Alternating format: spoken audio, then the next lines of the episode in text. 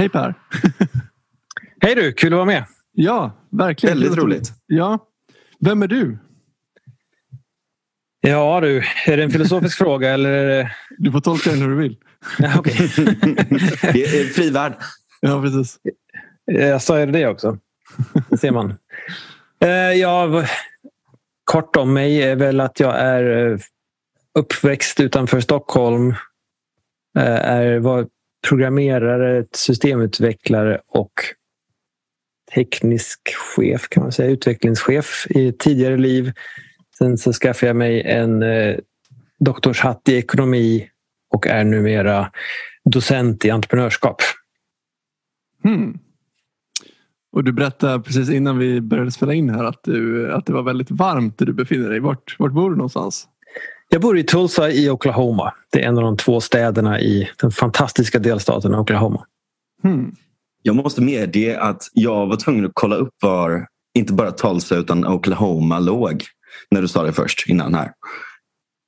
Ja, det är nog dessvärre så att många amerikaner borde göra detsamma. det är någonstans i mitten. Jag menar, här borta pratar man ju om flyover zone, det vill säga allting mellan kusterna. Det har man, ja, det, där bor liksom ingen, det finns, finns ingenting som händer där. Så det, det struntar man liksom i. Så det man ser ja. på media är, är framförallt det, men det är New York, det är Kalifornien och, och lite sådär. Men det som händer här i mitten, om det är, om det är Oklahoma eller Missouri eller Kansas eller vad det är för någonting. Det spelar liksom ingen roll. Det är någonstans där i mitten med det är landsbygd och det är majs och det är kor. Liksom. Mm. Mm.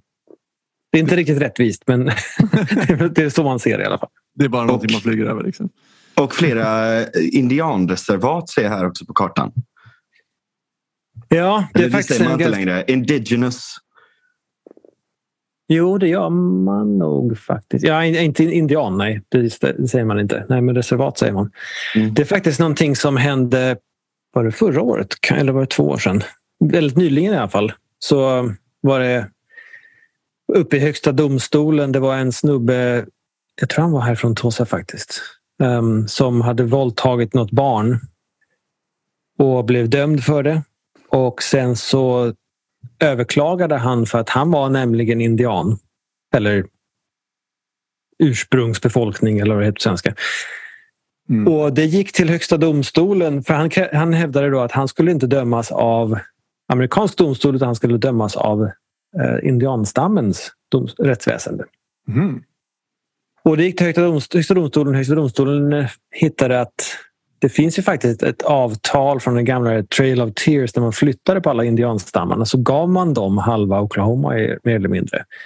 Så man gav dem mark här. Och det avtalet har man aldrig upphävt och man har aldrig förhandlat om det. Så det gäller fortfarande. Så federala staten har egentligen gett bort halva Oklahoma till tre eller fyra indianstammar vilket ju skapar lite, lite kaos här borta. Då, va? För vi, har en, vi har en guvernör och ett parlament och allting sånt där i delstaten som plötsligt blev av med halva delstaten. Ja. Och Det är väldigt tveksamt om de har beskattningsrätt eller inte och i så fall vem som har det och sånt där. Så det, det håller de på och strular med just nu. Shit, det har jag aldrig hört talas om. Fan, vad, fan vilken sjuk grej ändå. Ja, verkligen. men, men, men ja. Kör du Frans. Eh, alltså, hur ska man se det här ur ett äganderättsperspektiv? Ja, liksom? det, det känns som att det är jävligt knepigt. Ja, det blir, det blir väldigt svårt faktiskt. Just för, just för att det Visserligen ett avtal är ett avtal, men ett avtal mellan den federala staten och kollektiven indianstammarna. Så det är liksom inte, det är inte, det är inte privat äganderätt någonstans utan det är kollektiv bestämmande rätt då snarare. Och det är ju inte alls klart vad, vad, vad som gäller då. Jag menar, ska man ta några libertarianska principer och, och icke-aggressionsprincipen och sånt där då, så det är väldigt svårt att applicera det på kollektiv nivå. Mm. Så exakt vad som gäller här. Men som, jag har ju ett hus som står på en tomt som jag har köpt. Men jag har ju köpt den som en laglig rätt under delstaten Oklahoma och även den federala amerikanska staten. Då. Men jag har ju naturligtvis inte fått någon, någon rätt till den här delen av marken av någon indianstam som skulle som då plötsligt istället är de som styr över det. Så äger jag marken eller inte? kan jag ringa polisen eller inte? Det är sådana här små, små detaljer som att ja, egentligen så styr ju den den lokala polisen som är en del av delstaten styr ju över de som inte har indianblod i sig för de hör ju inte till, till stammarna. Men i övrigt, alla andra hör ju till indianstammarnas rättssystem och deras rättsskipning. Mm. Och då är frågan, då har man inte löst naturligtvis, vad händer om någon från den ena begår brott mot den andra och såna saker. Det är väldigt mycket som, är, som inte är uppklarat. Men vad jag förstår så ingenting har egentligen förändrats. Så det, det, det är massa, massa tjafs om det men, men i praktiken så är det precis samma grej. Ja. Det är som att det är två länder på precis samma plats. Liksom, om det är två rättssystem. Det är jätte... Ja, exakt. Ja, det, och det har jag ingenting emot egentligen. Det vore jättebra om det fanns massor med rättssystem. Jag skulle kunna skapa mitt eget också. Men eh, just nu handlar det ju inte om att det är två stycken parallellt som måste fungera samtidigt. Utan det är två stycken som, som konkurrerar om att ha monopol snarare. Mm. Ja. Fan vilken sjuk grej. Jag måste, det känns som att jag inte ens tänkt på, på att det skulle kunna hända. Så jag, är helt, jag är helt förvirrad nu. Um, men... Nej, det första som hände med, med Högsta domstolens eh, eh, beslut där så, så frigavs ju han den här eh, som våldtog ett barn. Mm. Och, och, och, det de sa var att det gäller framförallt eh, kriminalitet och inte beskattningsrätt. Såna saker, för det är en annan fråga som de får, får lösa på förhandlingsvägen. Mm. Eh, så det, vad det betydde egentligen var att delstaten Oklahoma blev plötsligt fick plötsligt uppdrag att alla med indianskt blod som tillhör någon stam som dömts för brott ska egentligen fri, frisläppas då för de har inte dömts på riktigt sätt för de ska dömas av indianstammarna ja, själva. Det. är helt sjukt. Så, så, så, plötsligt var det massor med våldsverkare och ja, som den här barna, eh, våld, våldtäktsmannen då, som, som släpps ur fängelset och är, är fria plötsligt. Och då är frågan också naturligtvis kan de få skadestånd och sådana här saker? Ja, just det. Jävlar vilken soppa alltså. Och, ja, eh, vilket, år, vilket år sa du att det bestämdes? Utslaget i, i Högsta domstolen var nu förra året eller någonting sånt där. Det är okay. väldigt nytt. All right. Men det, det du ser på kartan, jag antar att det var Google Maps eller någonting. Ja. Google uppdaterar ju omedelbart naturligtvis. För, ja. för att de vill vara på indianstammarnas sida eller någonting. Någon sån här politisk korrekthet. Så nu när man slår på Oklahoma så får man ju upp halva är Oklahoma. Sen står det ju de olika stammarna, Cherokee och vad det är för någonting. Jävlar vilken sjuk grej. Men då, då kommer vi till frågan. Har han dömts den här snubben enligt någon sorts indiandomstol där nu? Eller hur? Finns det någon lagbok? Alltså vad, hur funkar det liksom? Alltså, de har vad, har de för rätt tradition? Ja, vad har de något system? Liksom? Alltså, jag tror inte det är så, så stor skillnad egentligen. Jag menar att han Våldtäkt är inte okej okay bara för att du är, du är liksom ursprungsbefolkning. Däremot så måste du tas upp i rätten. De måste gå igenom bevisen och allt sånt här igen. Då. Mm. De kan säkert luta sig mot den förra rättegången som skedde. Och han, han är ju säkert skyldig också men, men eh, det måste ju ändå det måste ju rulla igenom de här stenarna ska dras och allting sånt här i, i systemet. Så han är mm. väl fri eller så sitter han möjligen i, i finkan i väntan på rättegång eller någonting sånt där. Jag vet faktiskt inte vad som händer med honom. Aha, okej. Okay. Jävlar vilken sjuk grej. Ja. ja, det var en ovanlig in, intro på, på det här avsnittet. Oväntat. Ja. Men hur länge har du bott i Oklahoma? I Oklahoma har jag bott nu i sju år. Men i USA har jag bott i 15 år. Okej. Okay. Och hur kom det sig att du flyttade dit? Var det liksom eh, plugget som gjorde det eller vad man ska säga? Ja, det var, eh, det var för att jag platsade helt enkelt inte på Svenska universitet. Så jag var tvungen att flytta hit för att doktorera. Okej. Okay. Så jag, jag började inom IT som jag sa. Sen så pluggade jag statsvetenskap vid sidan av jobbet. Jag var lite aktiv i politiken och sånt där också. Så jag skaffade mig en magister där och sen så ville jag doktorera, ta mig in i akademia. Och då sökte jag ju som, som man gör i Sverige eh, doktorandtjänster inom det som man redan har en examen i. Mm. Det vill säga statsvetenskap. Och det var ju inget vidare. Det, det finns ju inte så jättemånga platser i Sverige. Så jag tror att jag sökte två eller tre år. Det bästa året hade ju plats för fyra studenter tror jag. totalt i hela landet. Jävlar.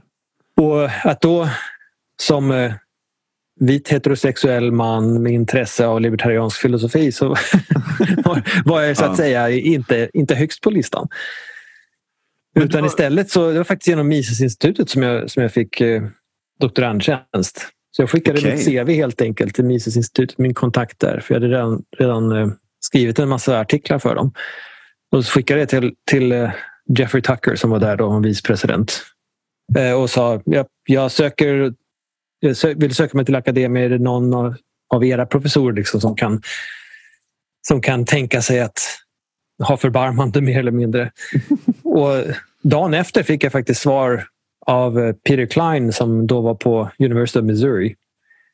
Som sa mer eller mindre att jag har finansiering och vi, vi har plats. Så om du vill komma till Missouri så kom gärna. Typ. Mm, shit. Och på den vägen är det. Jag sökte, fick full finansiering och allting sånt där som man hade rätt till. Och, och sen tog jag examen och sen så, så höll jag mig kvar. Okej. Okay. Hmm. De bara, en fritänkande svensk, honom ska vi ha. det måste vara, han måste vara gjord av något speciellt. Alltså på Misesinstitutet tänkte de säkert så. Jag tror inte att eh, USA riktigt tänkte så. Framförallt inte amerikanska staten. Nej. Det finns ju några statsvetenskapliga institutioner i, i Sverige och det är väl egentligen typ Göteborgs universitet som kör ganska mycket kvantitativt. Och så är det Stockholms universitet. Handels har väl också stats? Frågar du mig nu? Nej, jag frågar Per. Ja, det vet katten om Handels har det. Alltså, de har ju säkert eh, eh, tillräckligt för att ha en poolmag i alla fall. Men även om man kan ah. doktorera i det vet jag inte. Nej, okej, okej. Ja, all right. Nej, men jag... Ehm, för det är liksom de, de man känner till i alla fall, eller den statsvetenskapliga forskningen som kommer till Sverige. Det är inte alltid av den högsta rangen alltså. Nej, det kan man väl kanske inte säga. Nej. Um... Det är typ som han Carl Melin. Liksom. Det, är, det är ju inte bra. Alltså det är ju det är kast liksom. Ja, och det är nästan alltid också kvantitativa undersökningar med opinionsundersökningar och sånt där. Ja. Och det är ju inte jag speciellt intresserad av. Jag var intresserad av statsvetenskap för den politiska filosofin helt enkelt. Och jag läste in mig på Nozick och, och Rawls och sådana såna debatter. Men det, mm. Politisk teori som det heter inom statsvetenskap är liksom inte... Det var det största och mest tongivande understudiet men numera så är det typ någonting som man skrattar åt. Lite grann som som eh, mer gammaldags teoriekonomi, det säga som Österriks ekonomi. Då. Det mm. skrattar man ju åt också för oh, det är ju inte matte och det är inte data och sådär. Just det. Och det, det är samma lite överallt tror jag i samhällsvetenskapen. Att man, man vill i alla fall låtsas vara lite vetenskaplig och då blir det matte och statistik av alltihop. Just det. Men ofta, ofta på som ganska lousy nivå eller? Alltså att det, det, det blir, väldigt, blir, väldigt, enkelt att man bara man, man, det är ju inte big data utan det är ju snarare att man gör stora studier eller enkätstudier eller liksom Ja det, ja, det blir väl ofta just därför att den datan som man vill titta på inte finns. Som, som opinionsundersökningar och sånt där och data från SOM-institutet när de har några vallokalsundersökningarna och sådana grejer. Men det finns ju, den datan finns inte, de måste ju samla ihop den till att börja med. Mm. Och väldigt ofta om du ska publicera i akademiska tidskrifter så om du samlar in din egen data så är det oftast bättre än om du använder annan data. För då är, då är det unik data. Liksom. Det är, då, då, är det fantastiskt. Så det, det är lite grann arbetsvärdeteorin över det får jag en känsla av ibland. Att, ja, lite raison d'être. Liksom. Kolla, nu har vi faktiskt gjort något själva här. Ja, precis. Och ju jobbigare det är att samla in datan, desto bättre är datan. Liksom. Ja. och det stämmer ju inte alls vetenskapsmässigt. Men Nej, just det. Just det. Men, men österrikisk ekonomi då? Vad är det som skiljer sig? Eh, jag, jag, jag har ju ett hum om det, men jag tänker på våra kära lyssnare. Eh, vad kan man säga skiljer sig österrikisk ekonomi från hur man ser på ekonomi på andra ställen? Ja, det är en väldigt bra fråga. Och det är en fråga som inte har ett så jätteenkelt svar för det skiljer sig egentligen på alla punkter mer eller mindre. Mm. Så metoden är annorlunda. Eh, perspektivet är annorlunda. Eh, hur man gör det är, är annorlunda också. Och vad man anser är liksom det, det, det legitima utrymmet för teori är också annorlunda. Så Österrikes ekonomi är ju väldigt mycket mer likt Adam Smith och de här gamla klassiska, klassiska ekonomerna än vad det är den matematik som man får lära sig på universitetet idag. Så det, det är mm. mer liksom verbalt resonerande. Det är mer, man kalla det, kan kalla det kanske för samhällsfilosofi eller något sånt där. Så det är liksom ett resonerande kring hur ekonomin fungerar. Mm. Men det är, inte löst, det är inte löst resonerande. Det är liksom inte godtyckligt utan, utan det är ett, ett deduktivt system som utgår ifrån vad, vad vi kallar för handlingsaxiomet. Det vill säga att människor handlar av en anledning. Mm. Så vi, vi försöker uppnå någonting. Så redan där är liksom en kausalitet som är, är uppenbar för oss som människor och som därmed också styr ekonomin. Och sen så därifrån så kan man då härleda olika ekonomiska lagar som, som att vi, vi värderar saker lägre ju mer vi har av dem och såna här saker. Så efterfrågan, efterfrågekurvor och utbudskurvor och såna här saker följer mm. liksom av, av den grundläggande principen. Just det, diamanter och vatten. Ja, exakt. Så den är också eh, metodologiskt individualistisk. Ja. Så den börjar med individen. För individer som handlar, det är ingen annan som handlar. Liksom. Vi, kan, vi kan förstås samarbeta i, i våra handlingar men vi väljer fortfarande individuellt huruvida vi ska ta de handlingarna överhuvudtaget. Mm. mm. Men den biten är ju gemensam med i alla fall mikroekonomi idag. Makroekonomi startar ju med då börjar med liksom aggregat som länder eller arbetslösheten eller någonting. De skiter fullständigt i att det är människor involverade. Men eh, mikroekonomi är ju de, de pratar om enskilda individer eller företag de också. Men, men de är ju... Ekonomi idag är en jättekonstig vetenskap. För den, den eh, utgår liksom egentligen från vad som vi lärde oss de första 150 åren av teoretiserande. Så Adam Smith till fram till 1870-1880-tal någonstans där. Och det som då var ekonomisk lag. Eh, det är utgångspunkten i nationalekonomi idag. Men sen så stoppar man in en massa data och testar om de här lagarna verkligen stämmer. Och så gräver man liksom i, i, i databaser och sånt där och så hittar man någonting skojigt som inte verkar passa riktigt. Och då kritiserar man den här lagen som man utgick ifrån för att hitta det. Så det blir liksom mm. ett, ett, ett, cirkelresonemang på vetenskapsteoretisk nivå som, som liksom gör att det, det, det är egentligen skit alltihop kan man väl säga. Om man ska hårdra det lite grann. För de vet inte riktigt vad de pysslar med för någonting utan väldigt ofta så, så, så blandar de hej vilt. Det är induktion och deduktion samtidigt. Men det struntar de i och sen så gräver de lite grann i data här och där och hittar någonting och sen så anser, anser de att just för att datan säger någonting baserat på en tolkning som de redan hade som var baserad på teori så motsäger så kan de använda den datan till att skapa ny teori. Men det är jättekonstigt när datan tolkas utifrån en teori som du utgick ifrån. Då kan ju inte den skapa en ny teori som är annorlunda dessutom. Det blir jättekonstigt. Så nationalekonomi är liksom ett, ett stort svart hål. Det är bara en stor soppa egentligen. Jag tror väldigt, väldigt få av dem har egentligen någon slags koll på ekonomi. Det, det de sysslar med är statistik, men statistik på ekonomiska fenomen.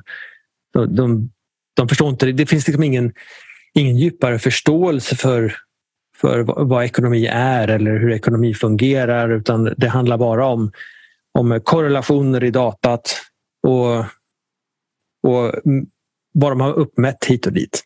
Det, det är faktiskt mm. väldigt mycket strunt. Mm. Och vad är det liksom mer specifikt? Vad är det liksom, ta, ta ett väldigt konkret exempel. För jag, jag tror att vi behöver vara väldigt specifika med vad, vad vi menar för, för att folk ska förstå verkligen skillnaden. Ja, alltså ett klassiskt exempel är ju det här med minimilön. Mm. Det är ett lite dumt exempel eftersom Sverige inte har någon minimilön. Men, men, vi har, men I princip i praktiken har vi det. Ja, i praktiken har vi det. Men det, det finns liksom ingen lag som säger att du måste ha så hög lön.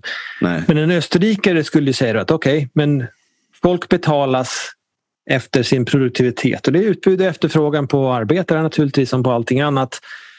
Och sen, du kan inte få mer betalt än det värde du skapar i företaget för det är ingen som vill betala för det. Det är rätt uppenbart. Mm. Och Sen kommer politrukerna och så säger de att nu ska alla ha 100 kronor i timmen eller 1000 kronor i timmen eller någonting sånt där. Mm. Det, blir resultat naturligtvis att ingen kan ha någon anställd som producerar mindre än de 1000 kronorna. Det har du ju inte råd med. Du måste betala de 1000 kronor i timmen. Oavsett om de betalar 2000, oavsett om de eh, skapar 2000 kronor i värde eller om de skapar 20 kronor i värde. Det är klart att alla som skapar mindre värde får ju inte någon jobb. Mm. Liksom väldigt enkel logisk analys som österrikare gör. Och det är ju, det, annat kan ju hända naturligtvis också samtidigt som gör att produktiviteten går upp eller de investerar i massa kapital eller vad det nu är för någonting. Så det är, det är egentligen en analys av om ingenting annat ändras så kommer alla, alla som inte skapar mer värde än tusen kommer bli av med jobbet eller inte få något nytt jobb eller under en, en, en period fasas ut. Mm. Ja, eller behöva gå på bidrag. Ja, precis. Och, mm. en, och det har ju liksom använts egentligen i, av Sverige också. Eh, att man har försökt fasa ut även företag som inte varit effektiva nog. Men, men det är en annan diskussion. Eh, I, i nationalekonomi, eh, mittfåran, så, så struntar de lite grann i den här logiken och tycker att ja, det är bara logik. Så låt oss titta på data istället.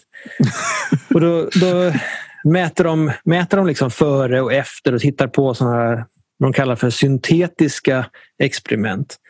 Det vill säga man, man plockar ihop lite grann av där det finns där det, finns, där det inte finns eh, minimilön så plockar man ihop olika delstater eller kommuner. eller något där. Så där det finns minimilön så plockar man ihop lite grann så får man liksom statistiskt sett områden som ser likadana ut och sen kan man följa dem över tid och så kan man låtsas att det, att det sker en förändring då mellan dem för att de har ju visat sig historiskt sett vara ganska lika. Och så kan man jämföra då så kan man se oh, hur skapar minimilönen eller höjd minimilön färre jobb eller inte. Så den här, han som fick Nobelpriset nu, Kruger, um, han, han, fick den ju egentligen när man lyssnar på Nobelkommittén så fick han den för en, en ganska känd artikel av Carter Kruger om, som visar att ah, hö, hög minimilön sänker in, det skapar inte alls eh, arbetslöshet, kanske till och med tvärtom. Mm. Den artikeln har ju naturligtvis kritiserats rejält för att de, de torterade data tills de fick resultat som de ville ha. Liksom, hittade på lite ja. För när, när, du använder data så kan du alltid begränsa det på olika sätt.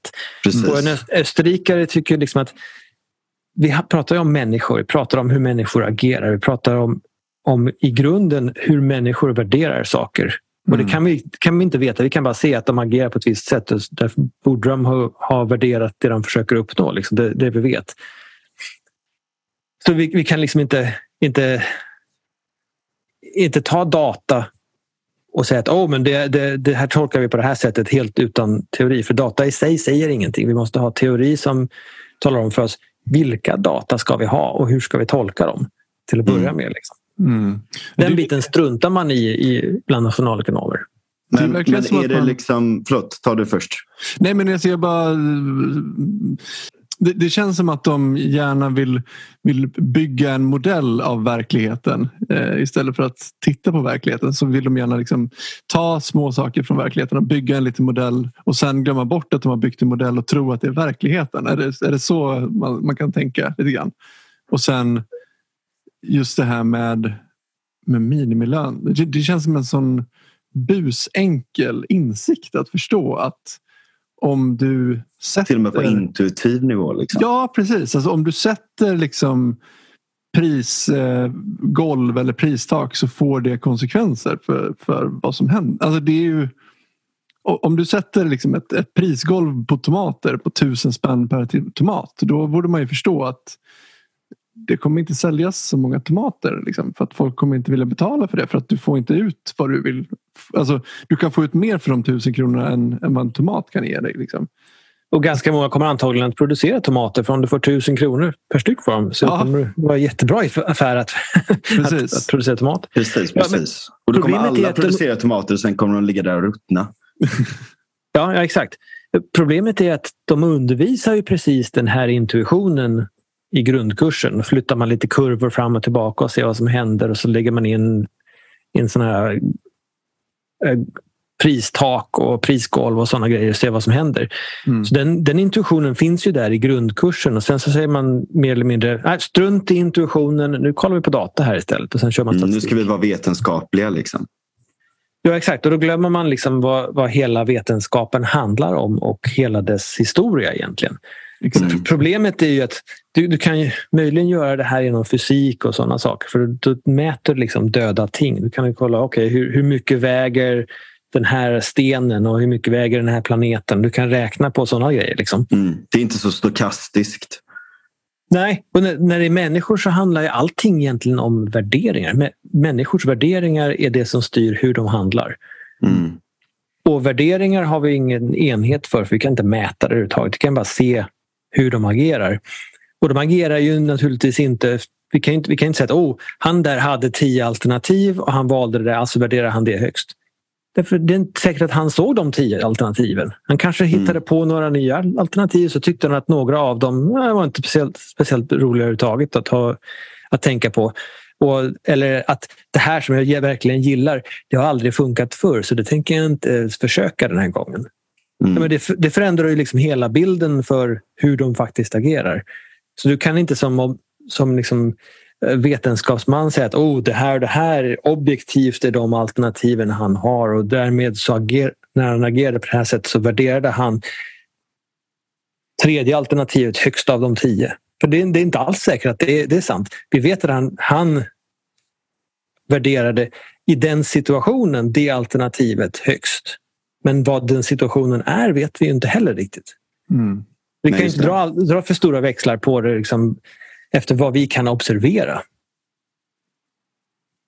Men jag tänker, alltså, om man har väldigt, alltså, om man tänker big data-mässigt och, och sådär. Där kan man göra, alltså, om, om du verkligen har eh, alltså, data som dels eh, du kan se spatialt, tidsmässigt eller temporalt och, och så vidare. Och så vidare så här eh, som, som uppdaterar sig hela tiden. Du har extremt stora dataset, säg Facebook eller du har eh, geodata eh, eller du har det ena och det andra. Sådär.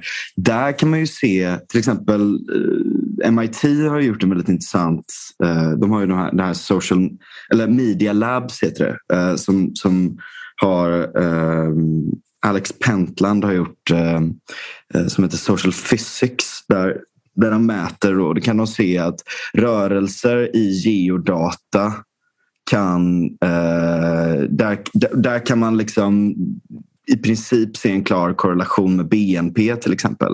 Och jag menar om du analyserar ekonomisk data på en extremt stor nivå också då borde man väl kunna se vissa saker men sen ska du fortfarande då tolka den. Liksom. Jag tänker att där är det ju, det är ju inte det de håller på med heller. De sysslar inte med big data på den nivån Uh, utan det är ju snarare då att de, uh, att de går till arkiven och så letar de upp en jävla massa grejer och skapar en modell runt det som är liksom ganska död och otillräcklig data. Det är inte liksom miljarder datapunkter utan det är tusentals för det är någon som ska sitta och peta ihop dem för hand. Liksom.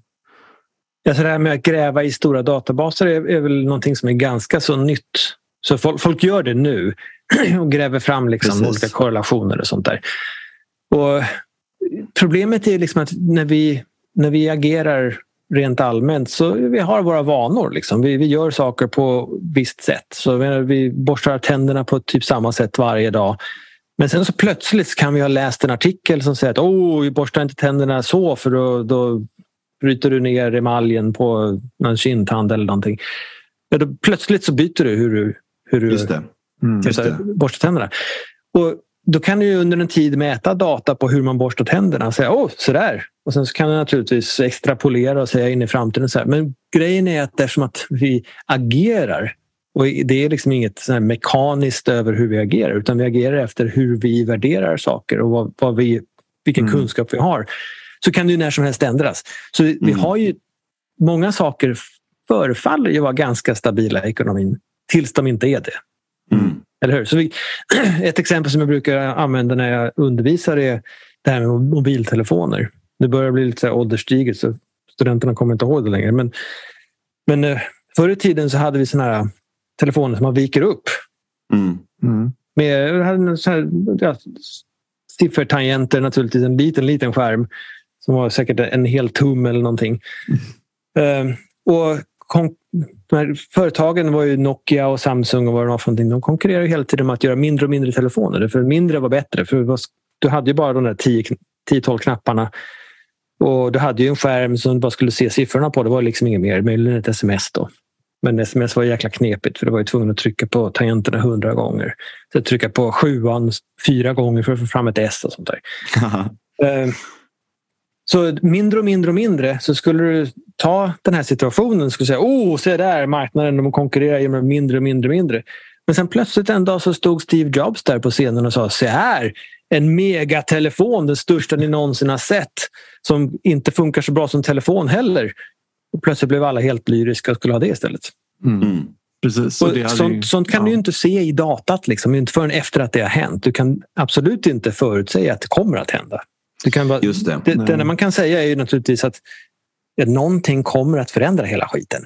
Mm. Eller så ändrar folk sina, sina uppfattningar om vad som är bra eller, eller vad, vad sjutton nu är för någonting. Men du, du, kan inte förlita dig på att det kommer fortsätta på samma sätt. Så det med att gräva i data gör ju liksom inte... Som, som österrikare så tycker jag att det här med att gräva i data är, är helt okej okay för att beskriva hur det var vid den tidpunkten.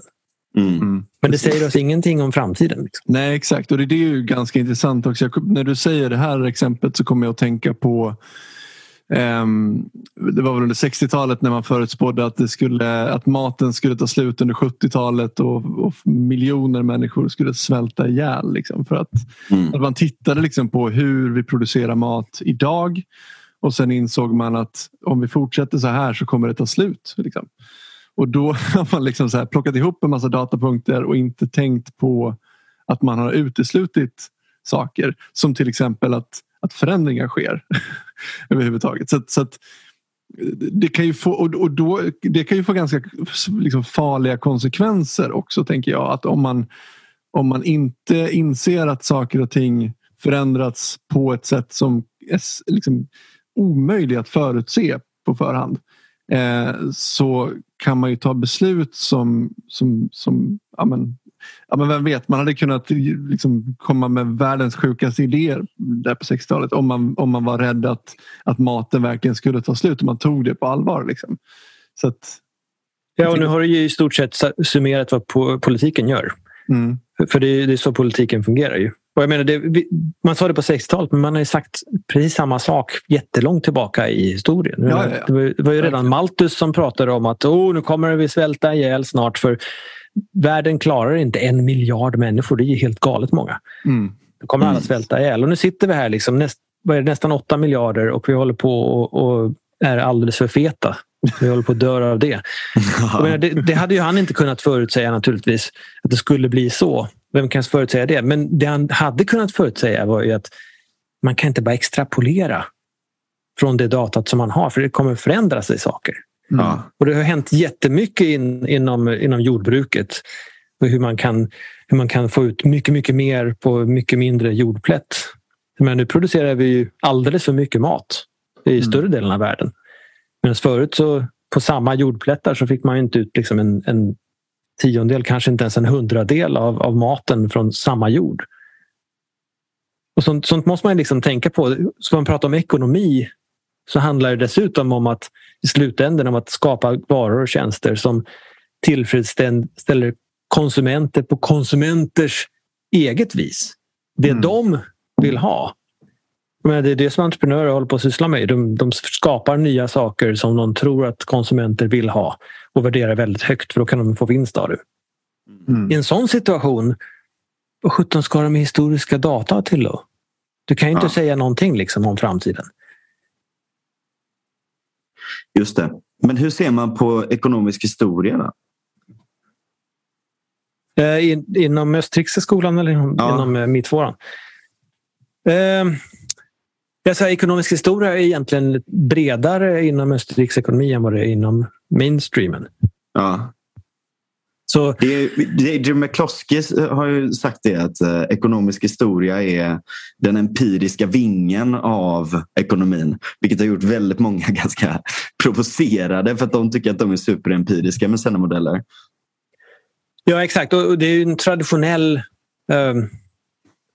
um kanske inte, inte en uppdelning så, men, men man har ju skilt liksom på teori och empiri i nationalekonomi på ett sätt som man egentligen borde göra i samhällsvetenskaperna rent allmänt. Just, just för att det handlar om människor så måste vi förstå någonting om människor innan vi kan samla data om hur de beter sig. Vi, vi förstår ju inte överhuvudtaget hur de beter sig om vi inte först har en teori om vad en människa är och hur människor agerar. Mm. Men ett, ett, exempel som jag använder är ju eh, det här med en kontorsbyggnad till exempel. Jag menar, så om vi ställer oss och tittar på den så kommer vi se att folk dyker upp på, på morgonen, de går därifrån på eftermiddagen. De kanske rusar ut strax före tolv varje dag och så in igen vid ett. Och vi förstår omedelbart, för det är loggor och grejer på huset, att ja, det sitter ett gäng olika företag här och folk jobbar för att tjäna pengar. Det vet vi redan innan, men hade en, en utomjording kommit och studerat den här byggnaden som jag sett, den, den byggnaden verkar utsmyckad med olika saker, de här loggorna och, och namnen på företagen och sånt där. Och sen verkar det vara någon slags samlingsplats där människor kommer samma tid varje morgon och går samma tid varje eftermiddag. Och, men så verkar det vara liksom någon slags undergrupperingar av de här människorna. Men vad gör de där inne? Det kanske är något religiöst som de sysslar med eller så är det kanske någon slags eh, förökningsprocedur. Kanske är det något så här liksom ett knullhus helt enkelt där de försöker föröka sig. Eller vad är, det går inte att, att förstå någonting av det här. Men eftersom att vi redan har en förförståelse för att ja, människor går dit för att det är ett jobb. De, de är anställda i olika företag som har olika kulturer, som gör olika saker. De, de tjänar pengar på olika nivåer antagligen, för de gör olika saker för företagen. Företagen de tjänar pengar på att de säljer varuprodukter som andra människor vill ha och gärna betalar för. Och därmed kan de här människorna med sina löner köpa andra grejer. Så vi förstår liksom hela sammanhanget och allting hänger ihop. Och då, när vi har det, den förförståelsen kan vi samla upp en massa data om, om vad som händer när folk dyker upp och sånt där. Det är inte så jätteviktigt. Men, men vi kan ju kolla på företagen, hur de beter sig. Att, oh, ett företag expanderar i den här byggnaden, ett annat företag flyttar ut. Och så kan vi se kan förstå de här grejerna. Liksom. Men om vi mm. kör bara induktion och kollar bara på datat så förstår vi ju ingenting alls. Mm. Och ekonomi har ju från början liksom förstått att ända sedan innan Adam Smith att eh, ska vi studera människor så måste vi först ha en teori om människor. Mm. Vi måste veta någonting om dem. Sen efter det så kan vi naturligtvis se på speciella Eh, tidpunkter och platser och, och, fenomen och sånt där, då kan vi kanske mäta dem och sådana saker. Men det, vi kan bara mäta dem för att vi teoretiskt kan se fenomenen. Så vi kan bara studera ett företag för att vi redan förstår vad ett företag är. Vi, vi, vi, vi kan liksom inte mäta och samla ihop data som en fysiker gör. Samla ihop alltihop som vi tror är, är viktigt. Sådär. Men, men vi, men, men bara, bara sånt som är objektivt observer, observerbart. Mm. Det, det, mesta som betyder någonting i en ekonomi är ju vad folk känner igen och vad folk accepterar liksom, som konceptet företag. Eller konceptet kontor och jobb och sådana saker. Det, det, är liksom inte någonting som är observerbart direkt i naturen. Det är sånt som är vad vi i, i litteraturen kallar för institutioner. Det är sånt som är liksom regelmässiga saker som vi förstår. De flesta av oss förstår det och därmed agerar vi jämte de här sakerna som vi förstår. Men de finns liksom inte i sig. Ett företag i sig finns ju inte. Vi, vi köper inte en dator av Apple. Men, men, vi går in i en Apple Store och får en dator mot att vi ger pengar till någon snubbe som står där. Mm. Men vi anser att vi har gjort en transaktion med Apple-företaget. Men Apple-företaget är en abstraktion. Mm. Eller hur? Vi får, vi får ju den här mm. datorn bara mot, från, mot att vi ger dem pengar. Och vi accepterar att den här personen som vi har den här transaktionen med jobbar för Apple och vi får därigenom massa garantier och vi håller Apple eh, ansvariga och, och vi, an, vi har en warranty och allt sånt här, liksom alla garantier och allting. Därför att vi tror på och vi Vi respekterar det företaget. Men företaget i sig det är bara en massa människor och en massa prylar. Liksom. Mm. Och eftersom att det är så mycket mjukdelar i ekonomin och i samhället som sådant så måste vi först liksom ha någon slags förförståelse innan vi överhuvudtaget ens kan börja samla ihop data. Vi vet inte vilka data vi ska samla och vi vet inte hur vi ska tolka dem heller. Så det blir jättesvårt att, att liksom försöka sig på någon slags fysik i samhällsekonomi. Det går liksom inte. Mm. Men det, och det är där som Österrike liksom gör, gör skillnad på teori som bara är teoriskapandet som vi sen kan använda för att studera data. Och sen det som österrikare kallar historia, det vill säga all data. För all den datan kan vi bara förstå med hjälp av teori. Så datan mm. kan liksom inte hjälpa oss att säga vilken teori som är sann eller falsk. För datan är uppsamlad på, på basis av teorin. Så därför måste vi vara väldigt, väldigt noggranna när vi utvecklar teorin. För annars kan det gå åt skogen. Liksom. Ja, och dessutom lite återhållsamma. Mm. Alltså att inse ja, sina begränsningar. Liksom. Mm. Ja, exakt. Så österrikare, det låter kanske inte så på, på nätet om man, om man pratar med österrikare men österrikare är egentligen väldigt, väldigt ödmjuka eh, som Österrikes ekonomer. Ja. Just, just därför att det är så mycket vi inte förstår och vi förstår mycket väl begränsningen av var teorin kan tas. För teorin mm. kan tas till hit men inte längre. Liksom. Vi, vi, kan inte gå, gå längre än så för vi kan inte härleda mer sanningar om verkligheten, liksom, mer, teori, mer teori som förklarar verkligheten. Det går liksom inte längre. För vi kan inte, vi kan inte gå längre logiskt sett. Mm. Och därmed stannar vi. Man kan fortfarande använda den teori som finns till att studera data men resten är, är empiriskt. Det kan vara olika vid olika tillfällen, det kan vara olika för olika människor i samma situation. Det får vi liksom se när vi, när vi studerar den datan. Men, mm. men teori har liksom en teori för österrikare är starkare därför att allting är härlett ur handlingsaxiomet. Så allting är sant i den mån logiken håller och handlingsaxiomet är sant. Men teori kan ja. inte gå så långt som det går hos, hos mittfåran för nationalekonomer. För de, de blandar ju det här med att studera data och sen så går de igenom en massa stora databaser och så hittar de någon korrelation och så testar de den ett par gånger med en statistiskt hokus pokus. Och sen säger de, oh, här är en teori till som vi har bekräftat. Och sen mm. så slänger de in det liksom i sin stora teoripåse och så de skulle det... kunna göra en analys på hur det faktiskt har gått med deras teorier. ja, skulle man ju kunna tycka. Alltså, om, om vi ser liksom senaste Eh, om vi tar bara de senaste 20 åren och de kriser som har uppstått och vad man gjort åt det.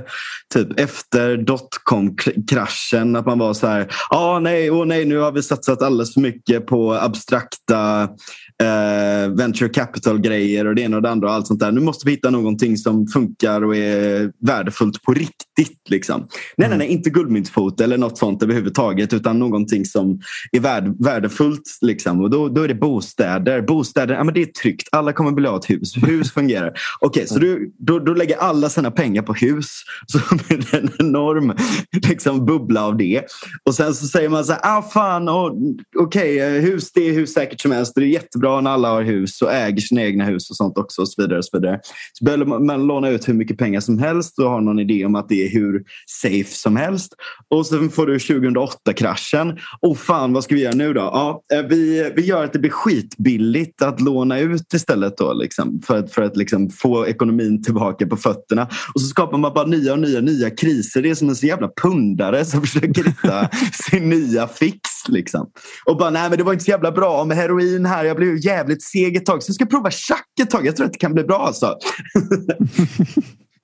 Ja, alltså, lite det du beskriver är ju faktiskt vad Keynes beskrev redan i, i sin, sitt storverk 1936. Man pratar ju om att man skulle skapa kriser.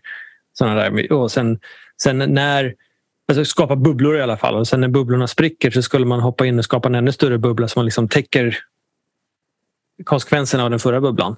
Man ja, skapar större bubblor hela tiden så, mm. så, så är det liksom inga problem.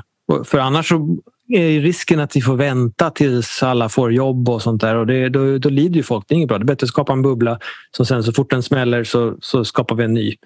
Mm. Och, jag, och så sitter jag, det alltid några personer som vet också när de här bubblorna ska spricka eller inte. Som av en jävla slump lyckas ackumulera mer och mer pengar. Typ Blackrock som alltid också tas in i det där. Nu jag, jag blivit radikaliserad på sistone när det kommer till det här. Det känns som att det är sån jävla korporativism och att de sitter på liksom så jävla mycket av den här vetskapen. Alltså de, eller är de dumma i huvudet eller är de illvilliga och, och, och korporativistiska as. Liksom. Jag, jag vet inte, vad, vad tror du? Pratar du om Blackrock nu eller ekonomer? Ja, eller liksom du vet. Alltså, ja, men typ i, i, kombination kanske. Alltså, för uppenbarligen så har ju, har ju liksom, man tog in Blackrock både efter 2008 och under coronakrisen och allt sånt där. Liksom. Att det, är liksom, det, det verkar vara ett gäng som skor sig rätt väl på de här bust and booms. Liksom. Ja, de, de tjänar väl inte pengar bara på det kan jag tänka men de, Det är klart att det finns massa, peng, massa folk som tjänar pengar när du får en sån här riktig bubbla. Och, och, risken är ju alltid att du sitter kvar när bubblan spricker. För jag tror inte det går att säga riktigt när den spricker. Nej. Däremot så det du kan göra är att använda dina pengar och ditt inflytande till att få extra tjänster av staten. Så du kan subventioneras lite grann och du kan säga att oj, oj, oj, nu går det åt skogen här. Liksom, nu, nu måste det nog bli en bailout för annars, mm. för annars så tänk så många som blir arbetslösa och så kan du liksom lobba för, för att du ska få en, en stor check av av staten. Så sånt finns ja. naturligtvis. Vill ni att de här personerna ska gå arbetslösa? Kan ni se de personerna i ögonen och säga det? ja, som politiker. Liksom. Ja. ja. Johan Norberg har en bra, bra avsnitt om det i den senaste Världskapitalismens försvar. Mm. Just om den här grejen att när, när, man går in och räddar företag på det sättet. Det, det innebär ju också att, att dels ger man pengar åt misslyckade företag som kan ta större och större risker utan konsekvenser. Men också det här att man förstör för jobb på andra platser samtidigt också. Ja, vilka är det som aldrig får de här tjänsterna? Ja, det är småföretagen naturligtvis. För ja. det, det mär, mm. märks ju sällan av att fem stycken blev arbetslösa där eller 70 blev arbetslösa där. Men däremot ett företag som säger oj, oj, oj, nu går det inget vidare. Nu måste nog avskeda några av våra 50 000 arbetare. Ja, då, blir, då säger politikerna, ja, vänta här nu, hur ska vi lösa det här? Och då får politikerna se duktiga ut och sen så får de lite extra betalt av företagen eller så får deras son eller dotter något, något häftigt jobb med dem där de inte behöver göra någonting och får bra betalt ändå. Alltså det här byteshandeln mellan storföretag och politiken finns ju liksom överallt i stort sett. Mm. mm. Just det. Jag skulle vilja bara gå tillbaks lite grann eh, till eh, där vi var innan. Det här med eh, det lite mer teoretiska och övertron på att man kan samla eh, data och, och säga någonting om, om, om världens, vart världen är på väg och så vidare. Eh, för det lät väldigt mycket som att du var inne på just eh, det ekonomiska kalkyleringsproblemet och det skrev jag och frågade dig om vad vi kunde prata om. För att det, det är väldigt intressant och jag kommer ihåg första gången jag läste om det för att det var som att det gick upp ett ljus för mig och bara okej, okay, nu förstår jag varför eh, liksom, liksom planekonomi är ett problem. Varför, eh, varför det är liksom helt dödsdömt att försöka styra en... För, för det känns som att det, för det första, har man en övertro på att man kan liksom, eh, bygga en modell över ekonomin och tro sig förstå liksom, vad som ska komma härnäst så är ju ganska, steget ganska nära till att man, tror, att man skulle kunna tro att man kan också styra ekonomin. Att man kan samla in tillräckligt med information eh, liksom, i en central organisation och sen styra allting neråt. Liksom. Eh. Ja, det är väldigt lätt dessutom att, att, att omedelbart se att ja, men det här var lite ineffektivt. Så du tror ju själv då när du tittar på det här, om du inte förstår eh, ekonomisk kalkylering och att marknaden faktiskt är en process, så kan du ju titta på datat och se på företagen vad de har på och säga, men vad sjutton, det här är ju ineffektivt. Då är det ju bättre om vi gör så här istället. Så du, du har ju redan liksom de, det perspektivet att jag sitter ju i en position där jag kan göra saker bättre. Mm. Så uppenbart så misslyckas marknaden själv. Så entreprenörer som har allt att vinna på att ha rätt och allt att förlora på att ha fel, de vet ju uppenbarligen inte bättre. Det, går tillbaka lite grann till det jag sa förut, att österrikare är ödmjuka inför det faktum att de som faktiskt har skin in the game, de som faktiskt investerat sina egna surt förvärvade slantar i ett företag, de är mycket mer måna om att få det företaget att, att, att tjäna pengar. Eller att sluta tidigt liksom, om det inte kan göra det. mm. än någon politiker eller någon eh, analytiker som sitter någonstans och bara tittar på data och sånt där. Så det, är, det är väldigt, de har väldigt hybris egentligen, alla andra egentligen skulle jag säga. Just för att de, de, de förstår inte ekonomisk kalkylering, de förstår inte svårigheten i hela systemet. Och när de tittar på det med sina glasögon så upphöjer de nästan automatiskt sig själva till en position där de tycker att ja, men det här var jäkla dumt, det här kan jag göra bättre. Jag kan fixa det här åt dem, det vill säga mm. åt världen. Så det finns liksom en, en, en jättebias kan man säga inom den här vetenskapen för centralplanering. För de tror att, att det är så jäkla ineffektivt. Men det, det ser man ju hela tiden. Folk säger var, varför Tänk om vi inte behövde ha en väldig massa företag som producerar precis samma saker och konkurrerar med varandra. Vi kunde ha en stor fabrik istället som producerar precis allt. Då kan vi ha enorma skalfördelar och så behöver vi inte heller ödsla en massa tid och energi på, på branding och, och marknadsföring och sånt där. Så vi kan spara pengar, få ner kostnaderna och få ut mycket mer produkter. Det är ju skitbra. Mm. Och spara på miljön, rädda klimatet. Ja, det är också. Vi räddar ju allting genom, genom det här tänket. Då. Det enda problemet är att det är fundamentalt fel. Mm. Ja, precis. Det som en gång hette att, man eh, skulle, att, att kapitalismen producerade för lite. Och det var liksom brist var helt plötsligt att man producerade för mycket. Eh, så nu, hade man haft sådana företag då hade man också kunnat rationera ut det till folk på ett rationellt sätt. Ja exakt, och man kan ge till de som, de som har störst behov eh, och ta från de som redan, redan har det ganska gott ställt och sånt där. Vilket ju helt och hållet det, det, ja, nu är vi så långt ifrån verkligheten liksom och, och både etiskt och ekonomiskt. Det är liksom helt sjukt. Men mm. människor hamnar ju där just, just därför att ekonomi är i grunden är det liksom en, en, intuition, en förståelse för hur det fungerar. Och de processer som ekonomin faktiskt består av, som, som egentligen vaskar fram det vi ser, fungerar nästan alltid, och jag parafraserar Mises här, de fungerar nästan alltid motsatt vad vi tror. Mm. Så vi, vi, kan se på saker som har framkommit och vi kan se oh, ett stort företag, då har de mycket muskler och, och mycket makt och, och kan därigenom eh, se till att det inte blir någon konkurrens.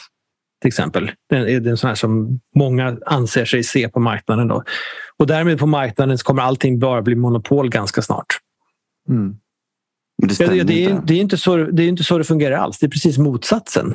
Vi vet att stora företag har enorm byråkrati. De har massor med, med kostnader som små företag inte har. Och vi vet att stora företag försvinner hela tiden just för att det är någon enskild entreprenör som hittar på en ny produkt som konsumenter tycker mycket bättre om. Mm. Och då, konsumenter är liksom inte lojala till ett stort företag. Folk tror det eftersom att företag som Apple eller Microsoft eller någonting. De har funnits länge och kanske är, kanske är du på din åttonde iPhone eller någonting och du tänker att oh, de, de har aldrig gjort fel. Det, det, stämmer ju inte historiskt heller men minnet är kort. Liksom. Mm. Men du tänker att oh, Apple kommer alltid vara ledande inom smartphones eller telefoner. Det kommer de ju inte alls vara. Det kommer finnas en ny Steve Jobs förr eller senare eller en ny liten entreprenör någonstans som hittar på någonting helt annat. Och då säger det bara tjoff så är Apple borta. Och mm. alla har glömt Apple direkt.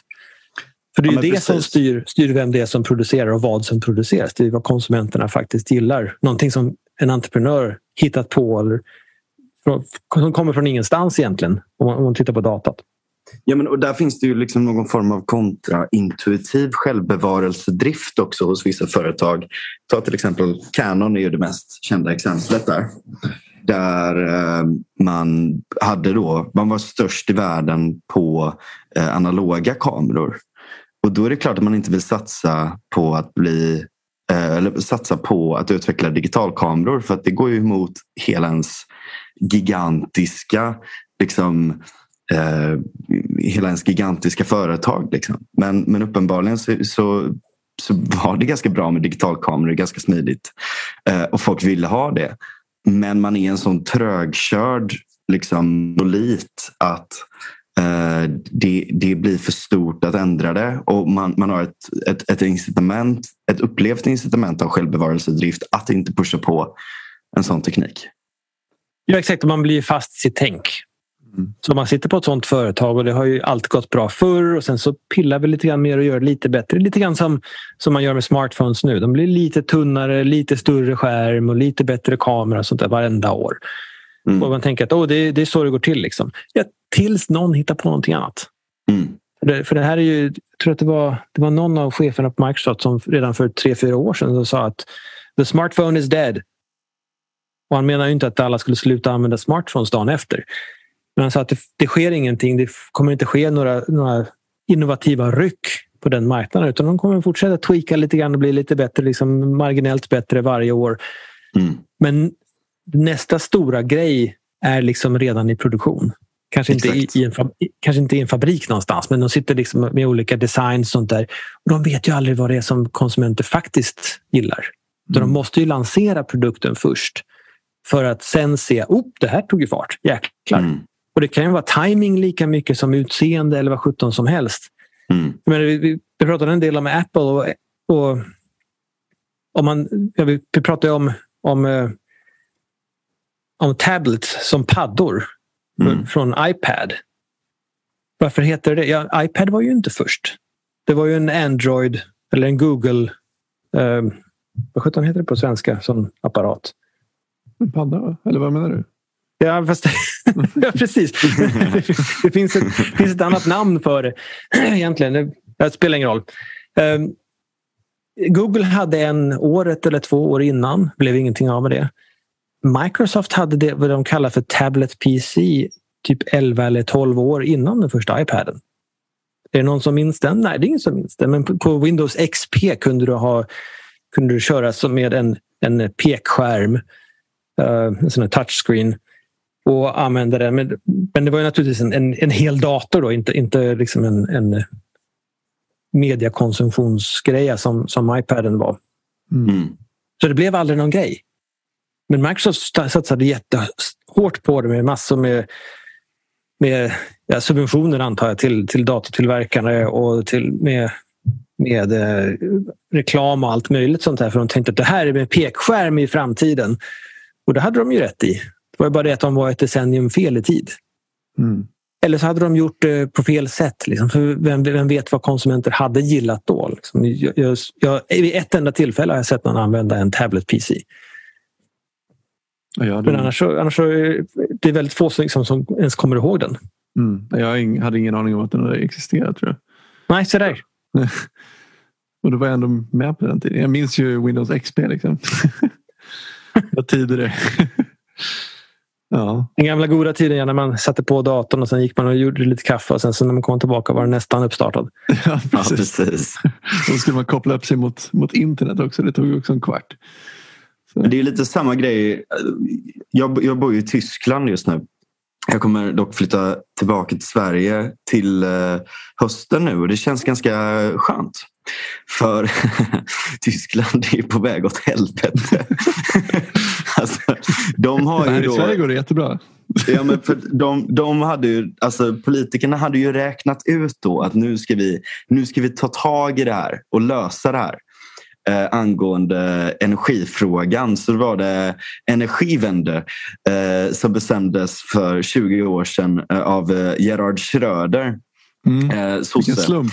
Eh, slump eftersom att han då... Ja, nej men han, så, planen var att så här, okay, vi, ska, vi ska lösa det här. Vi planerar att det ska bli så här. Vi har massa subventioner och det kommer, det kommer bli asbra. Vi ska ha grön teknologi. vi ska satsa på sol. Vi ska satsa på vind. Vi ska eh, ta bort alla eh, kärnkraft, eh, kärnkraftverk och sen så ska vi ha Eh, vi ska ta bort all kolkraft och så ska vi ha eh, lite naturgas för det är bättre än kol och olja. Då. Eh, så det är i alla fall bättre än ingenting. Eh, och eh, den kommer vi få från Ryssland förvisso men det kommer gå så bra med det här att vi kommer inte behöva så mycket. Och det kommer aldrig hända någonting som... Alltså, Ryssland är ett väldigt, väldigt stabilt land och de kommer vara beroende av våra pengar eh, framförallt också. Eh, så det var liksom några axiom som man antog där då skulle funka. Eh, så spolar vi tillbaka eh, tio år. Gerhard Schröder slutar. Eh, hamnar av en slump kan man säga då för att han var så duktig på energipolitik kanske eh, i Gazproms styrelse. Eh, som då ansvarade för den här Nord Stream och eh, sen så Eh, Eh, men, men, men det gick inte så jävla bra att bygga ut allting. För det första då så sol och vind är ju bra i teorin men sen ska du också möta en verklighet där det inte alltid är sol eller blåser. Eh, så de överproducerar energi när det inte Eh, behövs och eh, är därmed olönsamma. Eh, och när det väl behövs så finns det ingen energi. Och då får man liksom börja liksom elda antingen hemma i sina kaminer eller kol eller naturgas. Och sen så det andra axiomet då att Ryssland Just det, man skulle bygga ut elnäten också. Och det gick inte så jävla bra det heller. Eh, man lyckades bara bygga ut, på 20 år så lyckades man bara bygga ut en femtedel av elnäten för att allting överklagades överallt. Ehm, och det var inte 900 kilometer elnät som behövdes utan det var snarare eh, 15-16 000 kilometer elnät eh, högspänning och ytterligare typ 15 000 mellanspänning. Ehm, och sen då så kom det till det här då att ryssarna kunde faktiskt ta den ekonomiska smällen och bita ihop som de gjort så många gånger förut. Eh, om när det väl eh, hettade till då i Ukraina. Så att nu står man med 20 procent kapacitet eh, och eh, elnäten är bara en femtedel så stora som de behöver vara. Eh, och så har man börjat dra igång kolkraftverken igen. Låter lite grann som politik tycker jag. Ja, verkligen. Det är, ja, så det, det, det kommer bli en jävligt hård vinter för tyskarna. Mm. Ja, men det är ju det här som är det farliga. För att när man tittar på... Vänta, just det, just det. Jag måste lägga ja, till en okay. grej till också. alltså, du har nu, ja, det är så jävla roligt. Att de ska ju fortfarande... De har ju en plan. Det, tyskar är ju ett speciellt folk. Liksom. Det är den där preussiska byråkrat, admin. Liksom. Jag ska inte gå full spengler här men eh, det är liksom, de, de har ju lite av, av en, en sån, liksom, eh, administrativ folksjäl. Liksom. Så när de väl har en plan då är det den planen. Så nu ska de ändå... De har kärnkraftverk som håller på att utvecklas fortfarande. Då. Bara addition då till, till hur knäppt det här är. Ja, men, eller jag skulle bara sticka in det att det är ju det här som är det farliga när man ser när man blickar ut i världen och ser att det existerar företag. Då ser man inte samtidigt att det kanske går Alltså hur många misslyckade företag det går på varje lyckat företag. Och då gör man ju lätt tankevurpan att ja, men staten kan ju driva företag. Det är bara att chansen att det ska lyckas ett sånt här projekt är ju ganska liten. Och lägger du då alla ägg i samma korg så står du där sen och är Tyskland som Tyskland är nu. Liksom. Det är ju det som är så jävla farligt med centralplanering också. Ja, och på något sätt så, vi var inne på det förut, så just när du har det här perspektivet och den här förenklade bilden av ekonomin när du glömmer att alla processerna egentligen tvärt vad du tror att de är så förstärks du ju i din tro att det är så jäkla enkelt att rätta till saker. Mm. Och det blir bara värre och värre kriser av, av att du rattar med allting sånt här. Politiker är ju enastående i sin förmåga att, att vara ignoranta samtidigt som de tror sig veta allt. De ska in och pilla överallt och de har oftast ingen aning alls om, om hur det går till. Och, och problemet är väl att, också att ekonomer vet ju inte heller. För det här med ekonomisk kalkylering var, var vi inne på och, och skulle komma in på mm. innan Tyskland. Ja. Ehm, men eh, hade ekonomer förstått sig på vad ekonomisk kalkylering faktiskt handlar om så skulle de vara klart mer varsamma och kanske tveksamma till att in och, vara inne och ratta i det hela. För det, det gör ju faktiskt att, att systemet är inte, inte nödvändigtvis att det liksom är, är, är instabilt eller skört eller någonting sånt där. Utan, men däremot att om du pillar med det så det är väldigt, väldigt liten sannolikhet att du faktiskt gör det bättre. Mm. Man kan ta mm. ett exempel som jag, som jag använder när jag undervisar, som jag undervisar i entreprenörskap. Så är det liksom, då, då blir själva processen, den underliggande ekonomiska processen blir liksom det som man egentligen pratar om. För utan det entreprenörer gör är ju att skapa ekonomin. Så de skapar ju vår morgondag. Liksom. De skapar de produkter och tjänster som vi har att välja mellan sen. Det är det de håller på med. Så när de anställer någon i ett företag idag eh, när de håller på att starta ett nytt företag så det är ingen som vet än huruvida den här produkten verkligen kommer att ha något värde. Mm. Däremot investerar man massa kapital och grejer och anställer folk och köper massa inputs och material, allt möjligt sånt där, skaffar kontor och vad det nu är för någonting. Allting sånt där som man anser är antagligen nödvändigt för att skapa den här produkten. De investeringarna görs ju nu. Sen får de se om det faktiskt funkar eller inte. Mm. Och det var, en av er nämnde ju tidigare att det, de flesta av dem går ju under. Och, och jag brukar säga att de flesta entreprenörer misslyckas för det mesta. För det, det är faktiskt så det är bara en liten, liten del av dem som, som lyckas eller, eller som lyckas ens hanka sig fram. Som, som blir riktiga succéer är ju väldigt, väldigt få. Mm. problemet är ju ofta, ofta också att de tänker fel om det. Så det brukar säga att man Ofta så när, när folk startar företag så tänker de att oh, det här vill jag skapa för det här tror jag folk verkligen vill ha. Det här kommer, kommer bli en succé, den här produkten. Och sen så sätter du igång och så börjar du investera en massa i produktionen av den och sen så är du klar med produkten och säger ja, här är jag. Kom nu allihop som vill ha den. Och så händer det inte ett dugg. Mm. För det, det, är ingen som har hört talas om den, det är ingen som förstår riktigt vad du gjort för någonting och det är ingen som förstår varför det skulle vara något värde i det överhuvudtaget.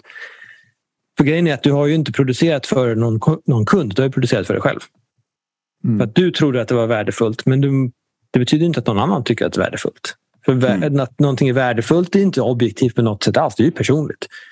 Så det du ska göra är att göra det precis tvärtom egentligen. Du ska tänka, okej, okay, jag vill göra någonting sånt här. Det här har jag kompetens att göra. Vilka skulle kunna tjäna mest på att ha någonting sånt här? Och sen tänker jag, okej, okay, det är den här gruppen människor. Om de är, säg de är unga kvinnor i karriären i storstad eller vad sjutton det kan vara. Någon slags sån här segment. Liksom. Så att de kommer tjäna jättemycket på, på att ha en sån här. Och sen tänka, hur kan jag göra den här produkten eller tjänsten lite annorlunda så de tycker att den är värd ännu mer? Det vill säga, hur kan jag få dem att tycka att det är värt det att betala så högt pris som möjligt? Mm. Så du skapar en produkt för dem och sen tänker du, ah, okej. Okay. Hur, ska jag, hur ska jag producera den här då? Så att jag kan hålla kostnaderna under det priset som jag tror att jag kan få av dem. Mm. Så du startar egentligen med, med slutpunkten, eller hur? Du startar med vad är värdet för dem? Och sen vilket pris är de mer än villiga att betala för en sån produkt? Och sen kollar du, okej, okay, hur kan jag producera den till en kostnad som är lägre så att jag får någonting själv också? Mm. Just det. Och det är så hela, hela marknadsprocessen funkar också. Ju. Därför att alla investeringar sker på det sättet. Även om du har ett, ett företag. Varenda generation av, av iPhone till exempel är ju fortfarande en spekulation på att folk om ett år vill köpa en ny iPhone som, där de har ändrat de här grejerna. De har höjt priset lite grann och de har, vad det nu är för någonting de gör. Liksom. Mm. Det är fortfarande en spekulation. Det kan mycket väl vara så att om ett år så står de där med har producerat inte vet jag, 250 miljoner iPhones eller någonting. Och då har folk veckan innan valt någonting helt annat för det är the next big thing. De inte längre har någon smartphone överhuvudtaget. Det kan ju Apple aldrig någonsin veta. ju. Så mm. de måste ju börja med att försöka tänka okej, okay, nu, nu, nu ska vi göra en ny generation av den här, försöka sälja den. Det här är vår, vår, vår kundsegment, vårt marknadssegment. Vad är det de saknar? Hur kan vi göra den här så värdefull som möjligt för dem? Okej, okay. hur mycket är de villiga att betala för den? Nu vet vi att de är villiga att betala 1000 eller 1300 dollar eller vad för, för en sån här telefon varje år. Okej, okay. kan, kan jag producera en sån där till en kostnad som är så låg att jag kan tjäna massa pengar emellan? Och Apple har varit, med iPhone har de varit jätteduktiga på det. Så mm. säljer du till ett enormt högt pris. Folk till och med bor på trottoaren ett par nätter innan för att kunna få, få tag på den först av alla. Liksom. Mm. Kunna lägga upp en bild på Instagram och säga att haha, jag var först. Eller något sånt där. Mm. Och då betalar de utan tvekan en 10-12 tusen spänn för en telefon som är nästan samma som de köpte för ett år sedan. Men de är jättelyckliga. Och det är det som är värde ju. Att de, att de är faktiskt nöjda med det de får. Mm. Och Apple lyckas hålla kostnaderna så pass låga så att de tjänar en enorm massa pengar när de säljer sina iPhones. Mm. Just det. Precis. Men det är därför, och det är därför det också är så viktigt att, alltså, att, att den här prismekanismen att, att den funkar. Liksom. Att man ska få gå med vinst och att man ska få gå med förlust. För att om du börjar rucka på den, då, då förstör du hela mekanismen. Ja, exakt. För det är, det är ju faktiskt så att när Apple säger att oh, vi tror nog att iPhone, vad, vad, vad är vi inne på nu? iPhone 35 eller någonting. Va? Ja. Eh, så nästa års iPhone, den, kan vi tweaka så här. Okej, vi tror att vi kommer kunna sälja si och så många. Och sen går de ut och egentligen på marknaden lägger bud på vart de kan producera någon fabrik, på alla materialen, på nya kameralinser, på vad det nu är för någonting. Liksom. Då kan ju de, baserat på det priset som de tror att de kan ta för slutprodukten, så kan de lägga bud på de material och de komponenter som de behöver för den. Just det. Mm. Och om de då kan producera någonting som är dyrare, det vill säga ger mycket mer värde för slutkunden än alla andra, så kan ju de lägga ett högre pris för alla komponenterna i den också. Mm. Så de Precis. bidrar till att höja priset på komponenterna genom den här budgivningen. Vilket ju gör att de, de garanterar att de får komponenterna samtidigt som de betalar lite mer naturligtvis också. Mm. Men andra som inte, inte kan producera lika mycket värde eller inte tror sig kunna producera lika mycket värde. De får inte ta på de, kom, de komponenterna. De måste välja någonting annat. Någonting som är, verkar billigare på marknaden. så, så genom den här budgivningen baserat på värde för konsumenten så sätter ju de här företagen egentligen priserna på de komponenter som de ska använda själva. Mm.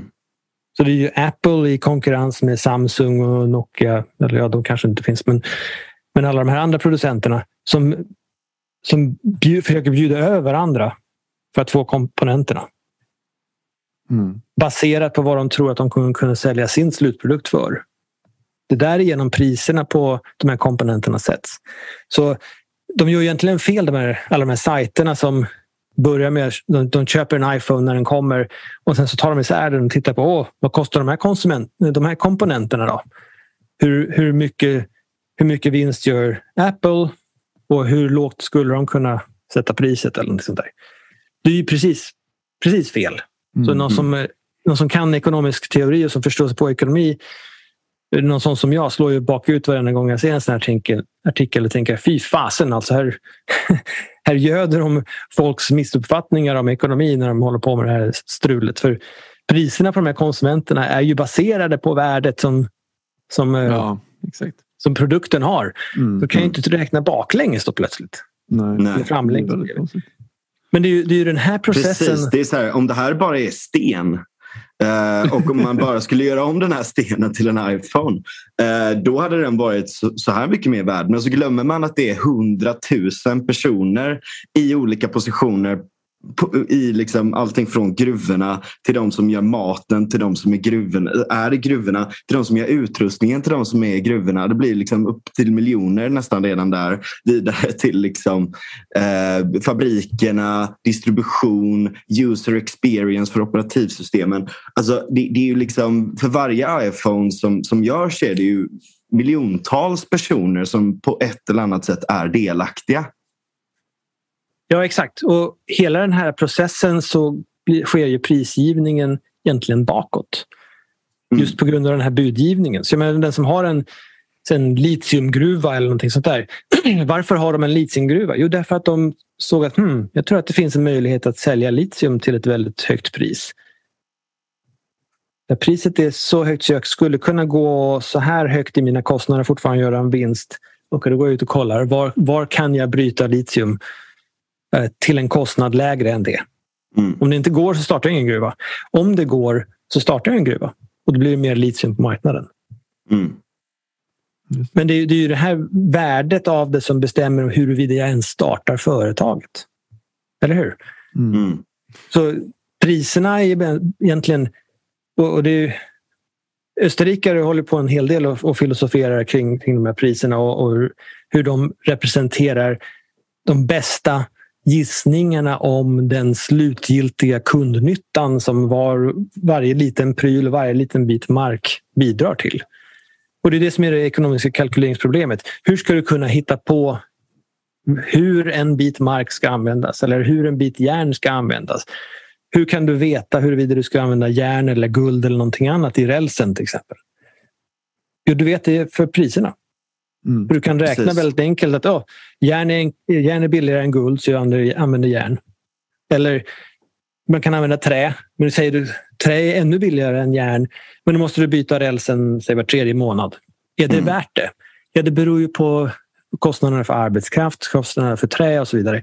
Det kan du räkna på för att de här priserna finns. Men priserna finns ju bara för att det finns en öppen marknad med en budgivning mm. baserat på kundnyttan och apropå det så, så får du ju också en, en fördelning av resurser som är eh, liksom det mest effektiva man skulle kunna komma fram till på det sättet.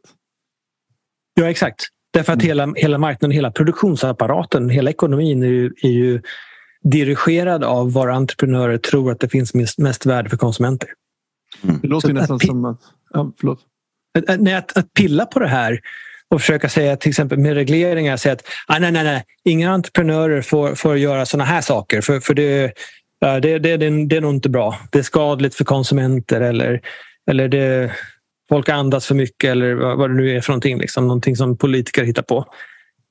vad det betyder är, är bara att ja, okay, men om det finns någonting där som entreprenörer anser vara värde så kan de inte, inte, inte försöka uppfylla dem eller skapa de produkterna. Vilket betyder att de måste välja någonting som de anser inte är lika värdefullt.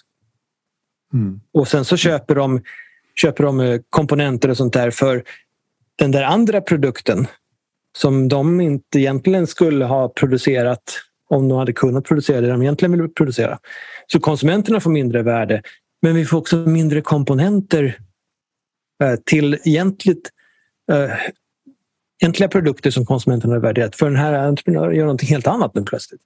Så det, sätter oss liksom, det, det förskjuter hela produktionsapparaten till helt andra grejer. Vilket ju egentligen är syftet med regleringar också.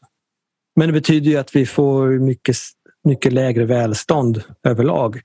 För entreprenörer får inte längre fritt försöka eh, tillmötesgå konsumenter och skapa värde för dem. Ja precis och, och, och håller man på att pilla på ett system som, som är det systemet som vi vet är det mest effektiva systemet att, att fördela resurser på. Så om du till exempel är intresserad av, av miljön överhuvudtaget då vill du ju, då vill du ju att den, den delen av miljön som vi använder för saker och ting ska användas på absolut bästa sätt. Då borde det ju rent intuitivt vara emot regleringar för att det sätter käppar i hjulet för att vi ska kunna använda resurser på mest effektivt sätt, tänker jag. Ja exakt, för det skapar en produktion som är mindre produktiv, mindre effektiv. Ja. Det, det, är vad den gör. Men samtidigt så bör du fråga dig själv också, okej, okay, vad är det som gör att det produceras saker på ett, ett sätt som inte är bra för miljön? Ett är ju att konsumenter uppenbarligen inte är villiga att betala för det. Så det, ditt jobb är ju då i så fall att övertyga konsumenter om att de ska betala för det. Eller för folk vill ju inte ha det. Så det du kan göra är att gå till politiker istället och säga att nu jäklar ska vi tvinga folk att betala för det. För det är ju vad regleringarna gör. Just det. Men det, det är, då, då handlar det egentligen om din preferens. Och du säger egentligen att jag tycker miljön är jätteviktig. Ingen annan gör det så jag tänker tvinga dem. Så du sätter ju dig själv på piedestal egentligen. Men ingen annan är villig att göra det. Och det drabbar ju naturligtvis de som, framförallt de som inte har råd att köpa de här så kallat miljövänliga produkterna. Det vill säga de som är fattiga, de som inte har något jobb och så vidare. Det är de framförallt som, som inte, inte får tillgång till några produkter, som betalar högre priser på basvaror och så vidare. Så det, det, det är som vanligt med, med regleringar att det drabbar de som man ofta försöker hjälpa. Just det.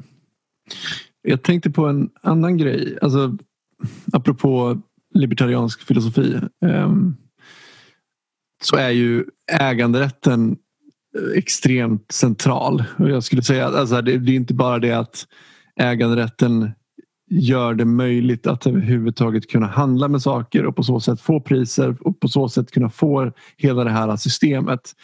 Eh, det, är inte, det är inte bara liksom en bra sak med äganderätt utan det är också en, en väldigt rätt sak rent moraliskt. Skulle jag säga.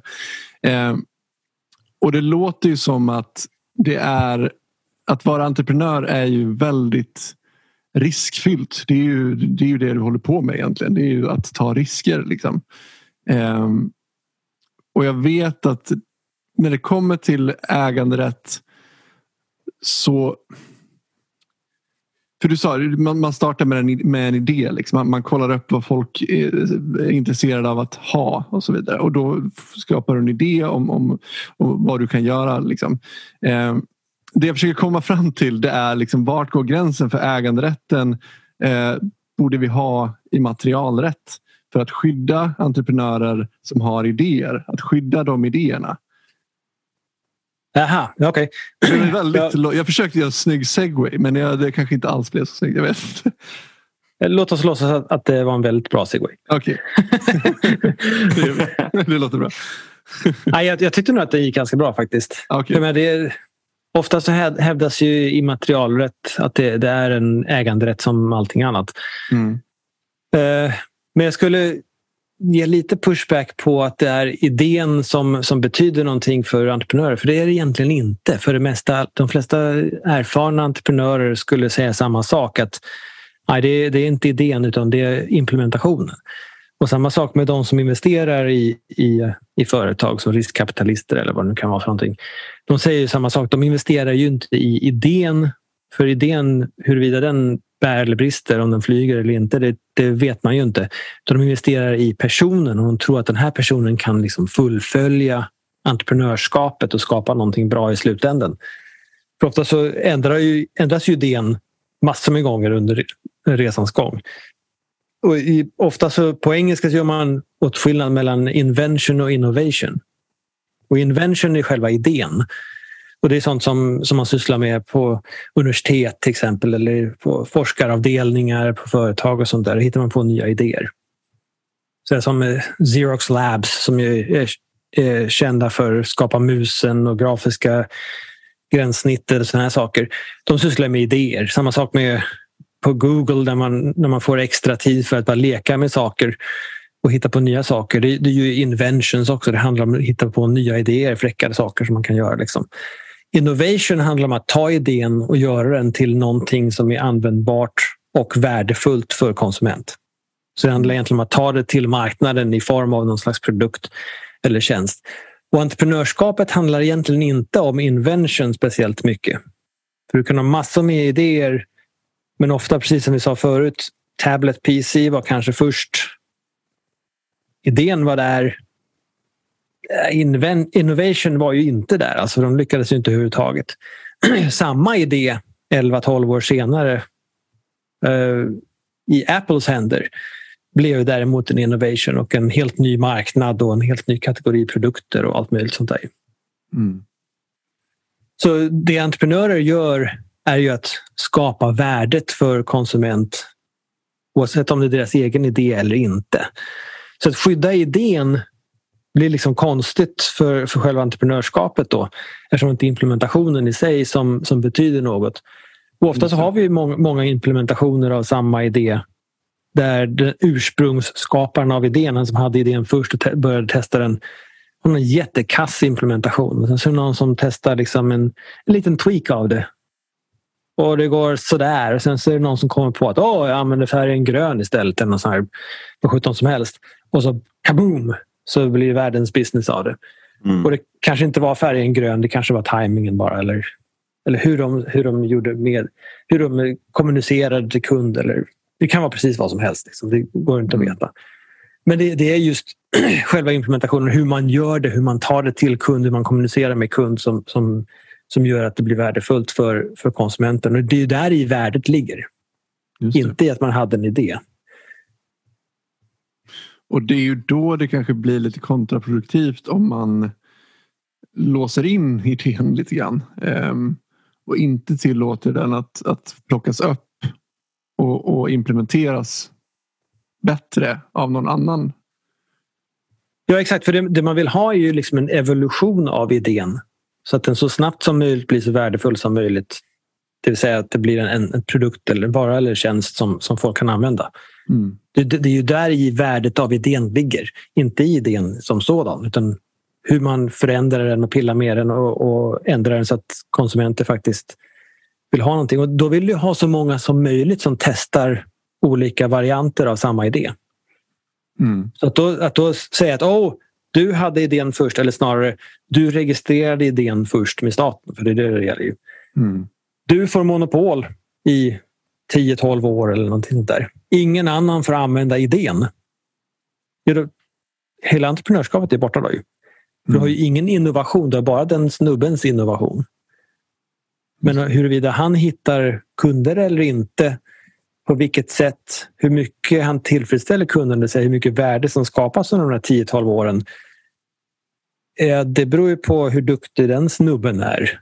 Medan egentligen så är det ju en, en, en, kollektiv insats bland alla entreprenörer som ser någon slags möjlighet med den idén. Som konkurrerar och hittar på alla möjliga olika versioner av den eller kanske bygger på den eller någonting sånt där. Så menar, om det gör någonting så skulle jag säga att det, det liksom stannar upp utvecklingen. Tanken är att det ska göra precis tvärtom. För tanken mm. är på något sätt att oh, om, vi inte, om vi inte ger uppfinnaren eh, monopol på idén ja, då kommer ju andra bara kopiera den och då, då kommer ingen vilja uppfinna någonting. Det är ju inte riktigt så det går till för folk hittar ju, hittar ju lösningar på problem hela tiden tycker att det är fascinerande och vill, och vill testa det. Liksom. Mm. Eller så sitter de och, och filosoferar hela dagarna och försöker hitta, hitta lösningar på problem för att det är det som de är bra på eller för det är det som de vill göra eller vad, vad det nu är för någonting. Eller så får de betalt om någon för att sitta och spekulera om saker. Mm. Ja, om ett företag lägger tio år på att utveckla någonting Um, typ ett läkemedel eller någon high-end grej eller något sånt där. Um, finns det inte en poäng i att de ska ha ett skydd för varför, alltså ett, ett, ett skydd för sin produkt då? Alltså någon ja, form av... Alltså, för sin produkt det, man får, Ja, men jag menar alltså äg, intellektuell äganderätt på eh, att göra den specifika. Alltså om vi tar till exempel, det är ganska enkelt att reverse engineera ett läkemedel. Ja, visst. Så att... det, det är, men, men problemet är ju precis det vi pratade om tidigare, om processen. För processen är ju inte att oh, du har en idé till en produkt som producerar den, badam, så är det på marknaden. Utan om du vill göra någonting värdefullt så måste du starta med värdet. Vad är det du faktiskt åstadkommer åt konsumenter? Och sen därifrån gå tillbaka till vilket pris kan de tänkas betala? Hur mycket ska jag lägga på att faktiskt producera den här som folk är villiga att betala sig så mycket för?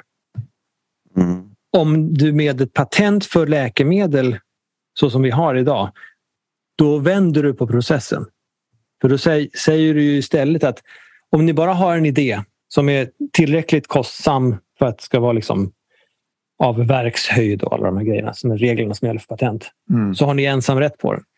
Aha, okej, okay. det betyder att du kan fokusera på kostnaden för ju mer idéer du får, du får patent på desto, svår, desto lättare blir det för dig att hitta någonting som funkar och som kanske är värde. Och desto svårare är det för konkurrenter. Så då får du istället den här paniken med att alla måste, måste försöka patentsätta precis allt möjligt. Och de överinvesterar i forskning och dyra saker som kan patentsättas.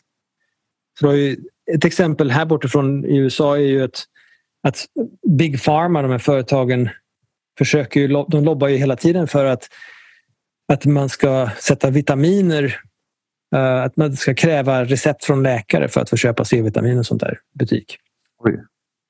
Och anledningen, Shit, ja, det är jättesjukt. Men anledningen till det är ju att folk använder ju det för att inte bli sjuka.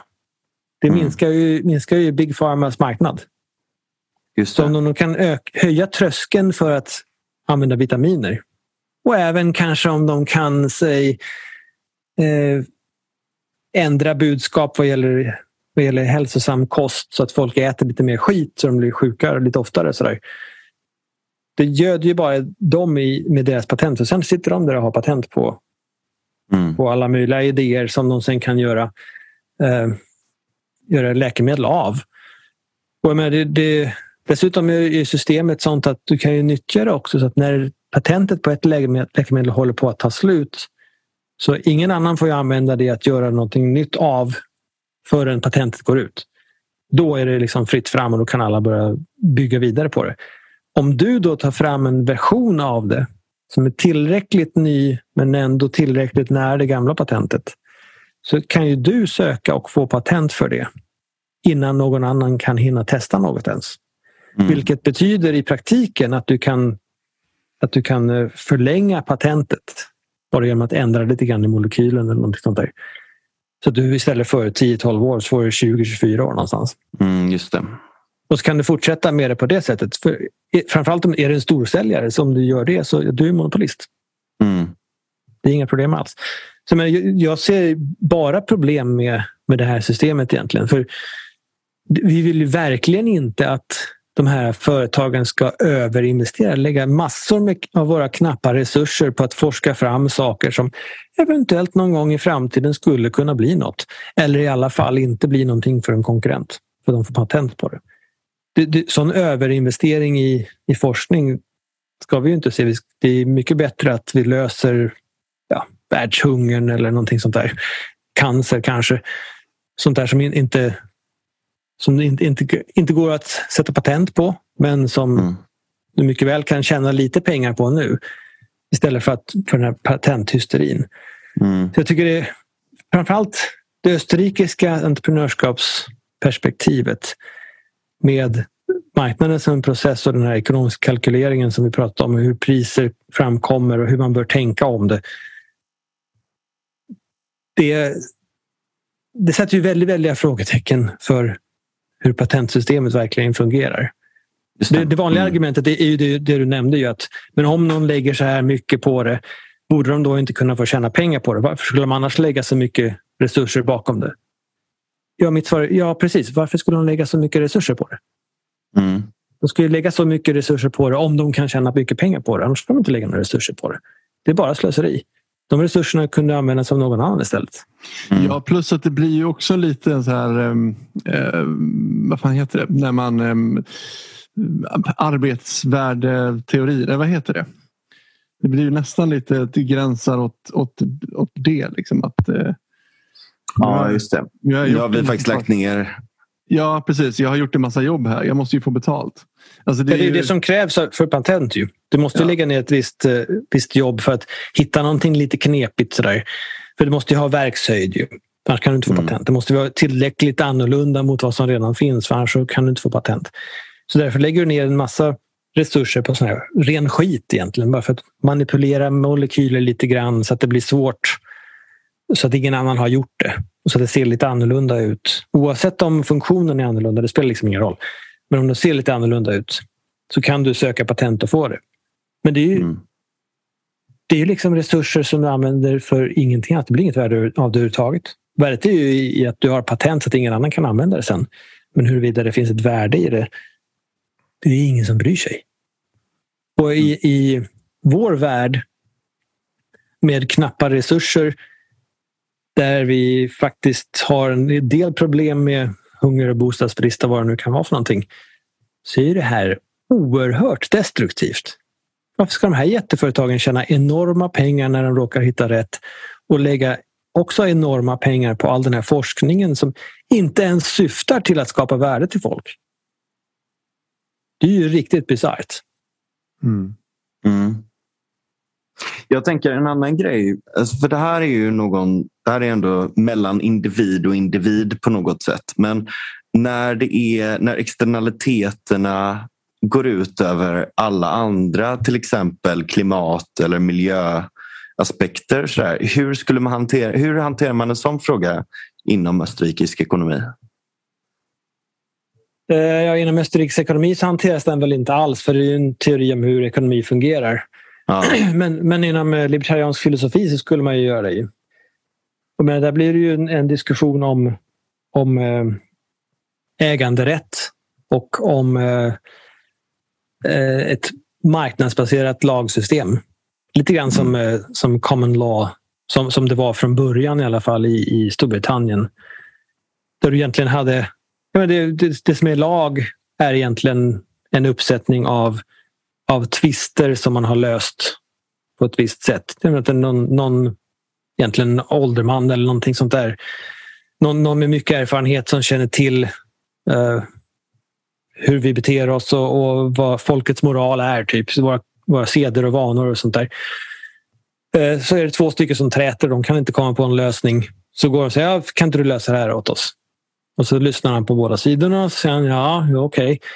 Okay. Eh, förr så har vi varit, haft liknande fall och de har löst så här. Det här fallet är lite annorlunda men då löser det så här för det har, har bra effekter och det liksom passar med hur, hur folk tycker och tänker i allmänhet. Och sen så blir det då ytterligare ett fall, ett prejudicerande fall som läggs liksom till, till handlingarna. Och sen så byggs en lag baserat på de prejudikaten. Det, det är så det common law-systemet är, är, baserat. Och i det systemet så har det funnits en massa sådana här där, där du stämmer folk för eh, klassiska exempel är ju en, en, eh, en fabrik på andra sidan stan som, som producerar saker och någons tvätt som blir förstörd av, av sot från den här fabriken på andra sidan stan. Hur bevisar man att soten kommer från den fabriken och sådana här, såna här grejer. Men det har ju lösts just genom att, att man, man har sett till prejudikaten och sen hängde den här kvinnan tvätt där innan fabriken kom eller var det tvärtom? Och sådana här saker. Alltså det, mm. och det, det, är liksom en, en praktisk fråga, en praktisk och politisk fråga egentligen. Inte nödvändigtvis med politiker men, men en politisk eh, strukturering av, av hur samhället fungerar. Men Problemet är ofta att det saknas äganderätt. För om det är någonting som är så kallad offentlig egendom. Ja, vad gäller där då? Det är, det är staten som går in och säger någonting bara. Men, men i övrigt så, så kan du använda som, som luften är oägd. Så mm. ja, då kan du göra precis vad du känner för med luften. Samma sak med havet. Det blir lite grann... Att det blir överfiskning av havet är ju inte så konstigt. För det är ju ingen som äger havet. Utan det är liksom den som kommer först och tar upp mest fisk tjänar mest pengar. Och den som kommer sist, han har, det finns ingen fisk kvar så han tjänar ingenting. Så det gäller liksom att ha större hovar och större båtar och gå ut tidigare på morgonen. Just det. Det, ja, det är det men, som men där, inte det där lite så race to the bottom då? Att det är så här, okej okay, men uh, den som har större, större hovar och, och bottentrålar eller det ena och det andra kan helt förstöra fiskbeståndet vilket gör att det går ut över alla andra och det är liksom alltså det går ut över ekosystemen, det går ut över... Ja. Jo, precis. Men, men det är ju ett problem för att det inte finns äganderätt. Just det. Just det. Mm. Så, men, men klimat och sånt, alltså, jag menar, om det är globala um, om det är liksom globalt helt enkelt då, alltså som ja, men luftkvalitet eller någon, utsläpp någon... koldioxid och så vidare. Och så, vidare liksom. så är det så här, okej okay, men om du har ett ställe Ska man då, ska man då liksom säga att så här, okay, jag blir påverkad av alla olika företag som släpper ut så därför så stämmer ju alla? Liksom, eller? Ja, fast det, det, det är egentligen två problem i det här. Det ena är att om vi nu plötsligt ska säga att nej, nu är det äganderätt som gäller. Mm. Så har du en väldig massa problem som har skapats för att det inte fanns någon äganderätt. Just det. Och i ett, i ett system där det har varit äganderätt hela tiden så hade det funnits lösningar. Vi hade antagligen inte kommit hit heller. Det hade sett annorlunda ut. Mm. Så, så det är egentligen två olika frågeställningar. Så det ena är hur kommer man fram till den här situationen vi är i? Ja, det är ju genom att man undergräver eller till och med avskaffar äganderätten. Det är så Precis, vi kommer hit. Det är en tragedy of the commons helt enkelt. Ja. ja visst, och det är på så många olika plan. Och politiker vill ju hemskt gärna ha ännu mer av det. Men det är mm. det de lever på. Mm. Mm.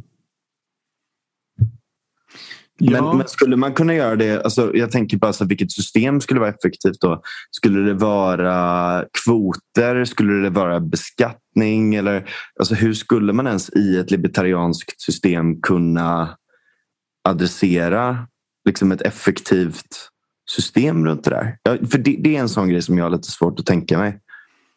Alltså det första, första handlar ju om, om vad, vad vill konsumenter ha. Så ofta eh, visselblåsare och konsumentorganisationer och där har ju väldigt stor roll. Media också, att granska hur företag faktiskt gör saker och ting. För konsumenter vill ju sällan egentligen köpa någonting som, där de använder till, till exempel barnarbetskraft eller vad det nu kan vara för någonting som folk tycker illa om. Så fort de får reda på det så går ju företaget åt skogen. Men det är genom att vi inte får reda på det som de kan fortsätta med det. Så det är, mm, det är ju det är en sant. sak. Det andra är ju att vad är det som säger att all, pack, all paketering när du köper en produkt så är den förpackad i hundra olika lådor. Vad är det som säger att, de låd, att ingen har ansvar för de lådorna? Mm. Det är väl inte säkert. Alltså, det var en kampanj när, när jag växte upp. Det var väl väldigt länge sedan nu kanske. Men, eh, när alla, all tandkräm såldes ju i tub i en låda. Och då var det en kampanj för miljöns skull. Då, att alla skulle lämna, lämna den här kartongen i butiken. Så man skulle när man tog sina grejer på Ica eller någonting så skulle man ta ut tuben för man behövde inte kartongen och lämna, lämna kartongen i kassan. Då skulle man göra sin protest den vägen. Nu vet jag inte vad, vad Ica skulle göra med alla kartongerna men, men eh, det var liksom ett, ett sätt för konsumenter att reagera på vad sjutton all den här förpackningen som vi inte överhuvudtaget behöver, den är helt värdelös. Den, den, vill vi inte ha, den vill vi inte betala för. Vi vill verkligen inte ta hand om. Sluta med det. Liksom. Mm. Men det är ju ingenting som, som säger att men, kanske kan det vara så att tillverkare av dem i ett, i ett, i ett samhälle med total privat äganderätt så kan det mycket väl vara så att eh, det är standard att man lämnar tillbaka sina gamla produkter. Kanske inte mot pant nödvändigtvis, men till tillverkaren. För tillverkaren har ansvar för för det de har släppt ut och det de har gjort. För de har ju faktiskt ansvar om det fungerar på ett sätt som du inte har tänkt dig eller om de är farliga på något sätt så kan man lämna tillbaka dem. Mm. Och kanske kan det vara så när de har gjort sitt och de inte funkar längre så kan man också lämna tillbaka dem. Och de företagen som erbjuder det kan ju mycket väl vara de som ger bäst deal till konsumenterna just för att de erbjuder det. Och samma sak mm. med utsläppen. Menar, till och med idag så är det ju så att många, när du köper flygbiljetter till exempel, så kan du lägga till att bli vad är det de kallar för det? klimatbalanserad eller någonting sånt där. Kompenserad? Ja, jag vet inte riktigt hur det fungerar det där men, men man kan i alla fall lägga mer pengar på det. Som om man, om man nu flyger och det, det går åt 100 kilo koldioxid så kan du lägga en slant extra för att kompensera det, det utsläppet vad sjutton som händer med de, de pengarna vet jag inte. Men, men eh, det är ju liksom en konkurrensfördel. Och varför är det en konkurrensfördel? Jo, för att konsumenter bry, faktiskt bryr sig om klimatet. Så de, de vill eller behöver resa. Men de vill ju inte förstöra klimatet. Så de ser det som värdefullt att kunna lägga en slant för att inte ha det ansvaret. Att ha, ha konsumerat någonting som skadar klimatet. Jag gjorde, det, jag gjorde det nu på min bussresa hem från Berlin. Jag ska ta en massa packning och så är det flygkaos och allt möjligt. Så tänkte jag, äh, jag tar bussen, det blir lika bra. Då kunde man klicka i sån, kostade 19 spänn eller något så här. Klimatkompenserat. Men alltså, ja, det var jättebra, för det, det är värde för konsumenten, eller hur? För du, du köpte det ju. Jag mådde ju så... väldigt bra av det. Jag kände mig otroligt nöjd med mig själv. ja, men det är ju exakt så det är ju. Men vad är, ja. Mm. Frågan är ju vad, vad det gör för någonting och, och vad de faktiskt gör med pengarna. Men, men det, det är ju en annan De planterar en annan fråga. Köper lite träd eller något sånt ja, där. Jag tror. Ja. Ja, antagligen, men, men i så fall så är, så är det någonting bra också. Ju. Och du hade ju egentligen jättebra. kunnat, du hade ju kunnat skänka de pengarna till någon sån här miljömuppsorganisation som planterar träd någonstans. Men det hade du ju inte gjort. Men nu när det här företaget erbjuder det, säger att oh, det här, den här tjänsten som vi erbjuder, nu släpper ut så här mycket men om du betalar det här så har du kompenserat det. Mm. Då tänker du, vad skönt. Då behöver jag inte ha liksom någon, någon skuld eller någon klimatpanik eller någonting sånt där. Nej, precis. Men det, det är det individuella valet där. Men jag tänker att det blir ju liksom lite ändå problematiskt rent spelteoretiskt om det är någon som väljer att inte gå med på de här sakerna. Då menar du då att då får man ha ett rättssystem som någonstans säger ni kränker alla andras negativa rättigheter, pay the fuck up liksom. Jag kanske inte just med det språket men, eh, men i övrigt så visst. I visst hade det varit så. Ja, alltså, ja. Det vi pratar om här är egentligen att ja, i vissa fall så, så blir det problem och de måste lösas. Mm. Medan vi idag så är ju faktiskt systemet är de här vissa fallen. Och det finns undantag när det inte är problem. Mm. Men man vänder ju på problematiken helt och hållet. Man säger att ett fritt samhälle så skulle det vara vissa problem. Ja, låt oss lösa dem. Ja, I, det här sam- i, det här, I det här samhället så är det nästan bara problem. Och Det har vi gjort till systemet. Och så finns det vissa saker som funkar. Mm. Jag ser ju Ja. hellre att vi har någonting som funkar ganska bra där vi kan identifiera några problem som vi sen kan lösa. Det är ju mycket, mycket bättre samhälle. Precis, och det är ju egentligen bättre Alltså kombinationen där av juridik och ekonomi är ju oftast mer effektiva på att faktiskt nå fram till rimliga slutsatser än vad politiker som är lättköpta eller dumma i huvudet är. Eller liksom styrda av public choice eller, eller sådär. Eller titta på mig, kolla vad jag är duktig nu som har satsat på de här olika sakerna. Alltså det, det finns ju, du har ju alla de här olika sakerna som förvärrade i många lägen med politiker på grund av deras ställning. Men det juridiska systemet är ju inte lika narcissistiskt och det ekonomiska systemet är mer effektivt. Ja, exakt. Men det vi, skillnaden, är, om man ska hårdra det, är egentligen en. Och det är att på en marknad så finns det en som är kung och det är konsumenten. Ja, Så om konsumenten in, tycker att du, du, du producerar på fel sätt, producerar fel grejer, du är på fel ställe, vad det nu är för någonting, så handlar inte från dig. mm, Nej, Mm. Då går du ur putten. Du är borta. Och Mm. allt du, du investerade är borta också. Så du måste liksom se till att i förväg vara, vara, på, vara i linje med vad, du, vad konsumenten kommer att vilja. mm, Men idag så är det ju så att företag som redan finns kan köpa skydd från politiker och genom lagar eller, eller så kan de få lite extra pengar från skattebetalarna genom politiker. Så kon, konsumenten är ju inte suverän längre. Det är inte konsumenten som är kung på marknaden nej. utan det är staten. ja, och lobbyorganisationerna. Ja, exakt. För att staten är där så du kan köpa och skaffa dig de här tjänsterna. Och väldigt ofta är det ju så att, att företag inser ju liksom att Okej, okej, det finns ingen som reglerar det här. Men vi måste ju liksom tillgodose vad konsumenterna vill ha. Men det finns ju risk för att min, min konkurrent går till politikerna och, och, och, och får dem till att skapa en myndighet eller regleringar eller någonting sånt här. Det är ju mycket bättre om jag gör det istället. Annars kan jag åka, åka illa, råka illa ut ju, när min konkurrent gör det. Han gör lite annorlunda saker. Så det är bättre om jag investerar omedelbart i att se till att de här politikerna blir valda och sen driver de igenom en reglering som jag kan klara av men som mina konkurrenter inte har lika lätt för. Just Då har jag liksom, då har liksom skyddat mig själv. Så det Mm. proaktivt går företagen in i politiken och köper tjänster av politiker. Politikerna är ju jättenöjda med det naturligtvis. För det, Mm. de får ju massor med fina titlar och, och pengar och allt möjligt. Just det. Apropå, eh, jag, jag inser att vi har poddat ganska länge nu och eh, jag förstår om vi kan inte podda hur länge som helst men även om jag skulle, gärna skulle vilja det. Men jag, jag, skulle väldigt gärna, apropå det här med att få, få pengar från politiker så skulle jag vilja hinna med eh, inflation, frågan om inflation. För att vi har ju, det händer ju grejer just nu kan man ju säga.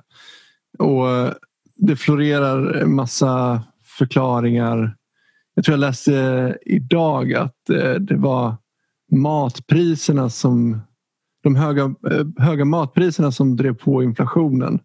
Jag förstod inte riktigt vad det innebar. Ehm, och jag tror att många förstår nog inte riktigt vad inflation är, vad det beror på och vad det får för konsekvenser. Så jag skulle vilja fråga, rent liksom från ett österrikiskt perspektiv. Hur ser man på inflation? Vad är det som händer och vad får det för konsekvenser? Mm. Så om jag hörde dig rätt så säger du att vi har poddat ganska länge nu så låt oss bara ta en liten fråga på slutet. Inflation. Ja, precis. ja, jag vill hinna med lite i alla fall. jag vill så Eh, gärna ja, hinna med lite av det i alla fall. Jag ja nej, men det, det är verkligen ett, ett, ett eh, hett ämne just nu. Ju. Och det är viktigt också som tusan. Så, så det, det är rätt att ta upp det helt klart. Alltså inflation från början handlade bara om den andra änden. Man såg att ibland så mister pengarna sin köpkraft överlag. Vad beror det på? Jo, det beror alltid på att du har skapat för mycket pengar. Så från början så handlade inflation om att det var en, en ökning av penningmängden. Vilket ju inte kan ske om du, om du till exempel har pengar i guld till exempel. För det, det är inte så att du plötsligt skapar massa nytt guld. Du kan hitta nytt guld men det kostar en massa pengar, det tar tid att ta upp och sånt där. Så, så det, det var ett litet inflöde av nytt guld hela tiden men det är inte, inte så mycket så det påverkar någonting. Men just med pappersvalutor och statliga monopol på valutorna så kan du ju eh, skapa massa nya pengar hela tiden. Och det ger ju en effekt på priserna överlag. Och efter det då så har man ju på, under de senaste hundra åren egentligen tagit det här. Det går ju inte att mäta. Det finns ju ingen uppenbar eh, korrelation mellan antalet pengar som du trycker upp och priser som du kan se på marknaden. För det händer ju massor av saker däremellan naturligtvis. Och priser ändras ju hela tiden av alla, andra, alla möjliga andra, andra anledningar. Men det är tillgång och efterfrågan och sen det vi pratar om hela tiden nu med entreprenörskap, nya produkter och någon ny innovation som plötsligt får alla, alla gamla slags telefoner att försvinna och sådana här saker. Det, så det är priser på allt möjligt. De fluktuerar ju. Mm. Så, så, men problemet om du ska planera saker och om du ska ha ett välfärdssystem där folk får en liten summa som ska täcka hyra och mat och kanske en dagstidning och tv-licens och vad det nu kan vara för någonting. Så måste du ha koll på priserna och den, priserna borde ju vara så stabila som möjligt. Så om de fluktuerar så blir det ju jättejobbigt med välfärdssystemet också. Så det, det, det går ju liksom inte. Så om du ska planera alla de här sakerna, framförallt planera staten, så är det ju mycket lättare att du mäter prisnivån. Så ekonomer hittade ju på det här begreppet med prisnivå. Och den som, den som varit och handlat någon gång i olika butiker förstår att vad då prisnivå? För då priser går ju åt alla möjliga håll för olika produkter och olika lite då och då. Så är det rea ibland och sen så... Mm. vad sjutton är en prisnivå? Vad är prisnivån mellan en lyxkryssning i Karibien och, och bensinpriset i Åkersberga och en hamburgare? Mellan diamanter, diamanter och vatten. ja, just det. Ja, ja precis. Återigen det också. Då, liksom. och vad, vad då nivån? Vad sjutton är det för någonting? Liksom? Eh, men det försöker man mäta då. Så det man pratar, när man pratar om inflation idag är prisinflation. Det vill säga att priserna överlag går upp eller ner. Och när de går upp då så är det inflation. När de går ner eh, så är det deflation. Och det, det tycker de är hemskt. Men, eh, så, så det man har gjort är att skapa en, en varukorg eller en uppsättning produkter som man anser är typ standard vad folk köper. Och sen så går man ut och tittar lite grann på priser och begär in priser från företag på de här produkterna. Och sen så räknar man. Man måste ju förändra lite grann också på, på du kan ju inte bara ha en iPhone i där till exempel för det är en ny iPhone varje år. De blir bättre kvalitet och sånt där. Så får du förändra lite grann den här varukorgen baserat på kvalitet och sen så får du titta lite grann så att du verkligen får med lokala prisskillnader och lite allt möjligt. Så det är massor med statistiskt uh, hokus pokus också. Mm. Och så beräknar du då hur skiljer sig pris på den här varukorgen den här månaden jämfört med månaden för ett år sedan. Och är den högre, då är det inflation. Är den lägre så är det deflation. Det, det är så man, som man definierar idag. Mm. Problemet med det är ju att allt möjligt som påverkar priser påverkar inflationen. Då. Och därmed får den här pseudodiskussionen som man har idag med, med moderna ekonomer som inte har en susning om ekonomi som, eh, som bara ser, ser inflation. Det är framförallt makroekonomer då som är... Ja, de är inte ekonomer, men de kallar sig makroekonomer. Ehm, um, som sysslar med de här stora aggregaten och beräknar dem och sen håller koll på dem och säger att de, oh, de korrelerar med det ena och det andra. Så inflation korrelerar med arbetslöshet ibland men inte ibland och så kan man ha en jäkla formel för det. Ehm, så de sitter och, och räknar på det där och sen så försöker de hitta vad är det som har påverkat inflationen, prisnivån. Och Det kan vara precis vad sjutton som helst. Det kan vara ett, ett krig någonstans eller så är det någon båt med, någon, med en massa varor som har sjunkit någonstans eller så är det plötsligt så har folk fått börjat göra någonting helt annat. Så de har börjat köpa helt andra produkter. Det påverkar ju varukorgen. Har man justerat varukorgen korrekt eller inte? När priset på de varor som plötsligt börjar köpa börjar gå upp naturligtvis. För det finns ju mycket mer efterfrågan än vad de trodde. Så det priset går upp och priset sjunker för någonting annat för att folk inte köper det längre. Så det, det, är precis hur mycket som helst och då kan man få det här tjafset som politiker och andra håller på med. Och det här har ingenting att göra med, med penningpolitiken, säger man. För se här, här har vi någon statistiskt magisk formel som vi har kört och hittat att oh, det är minsann Putin eller det är, eh, det är för att vi äter för mycket råg eller vad sjutton det nu kan vara för någonting som man hittat. Det, det verkar statistiskt signifikant i, i våra formler. Och, och, därför blir det också så jäkla förvirrande när vi pratar om det och när vi pratar om, om inflation som, som prisnivån. Ja. Det, det, är naturligtvis det som, det som folk det som drabbar folk är att priserna går upp. Mm. Men priserna överlag går ju inte upp på lång sikt i alla fall. De, att de fluktuerar är en sak, men att de går upp och att de stannar på den högre nivån och fortsätter upp till exempel över längre tid. Det har ju inte ett dugg att göra med att det råkar vara krig ett år eller två eller att en båt har sjunkit eller någonting sånt där. För det, det är ju bara tillfälliga saker. Men så det Vad det handlar säger... om är att pengarna, pengarna mist sin köpkraft. Det är det det handlar om. Exakt. Mm. Så, att, så att det du säger är egentligen att, att eh, det är inte liksom, inflation är inte liksom när priset på, på, på varor ökar för det kan de göra av tusen olika anledningar och, eh, och det är egentligen inte ett mått på någonting egentligen så utan det som händer det är att pengarna blir värdelösa. Punkt. Ja exakt. Och det, är, det är så det var ursprungligen. Dessvärre i nationalekonomi så är det ju ofta så att det som kommer ur nationalekonomiska munnar de senaste hundra åren är nästan bara förvirrat dravel. Och de missförstår alla de här begreppen som användes ganska konsekvent under 150 år innan. Så allt från eh, Cantillon och Adam Smith på 1700-talet till fram till början på 1900-talet så användes begreppen på ett sätt och alla visste vad de betydde och de, de, de var liksom utverkade och, och skapade för att fånga vissa fenomen på ett visst sätt. Mm. Så man skulle kunna liksom entydigt... För ekonomi handlar liksom om att hoppsan, här är massa saker som händer på marknaden med priser och grejer. Vad är anledningarna? Ja, du kan, teoretiskt kan du säga okej, okay, men är det mycket, mycket mer pengar i omlopp så har det en påverkan. Därför att de pengarna, var, varje peng är värd mindre. För det är inte mm. fler produkter bara för att det är mer pengar. Så det vet vi. Okej, sen kan det vara andra saker också. Datat har ju liksom inget, det pratade vi om förut, det har inte så jäkla mycket med saken att göra för det kräver teori för att man ska hitta det överhuvudtaget.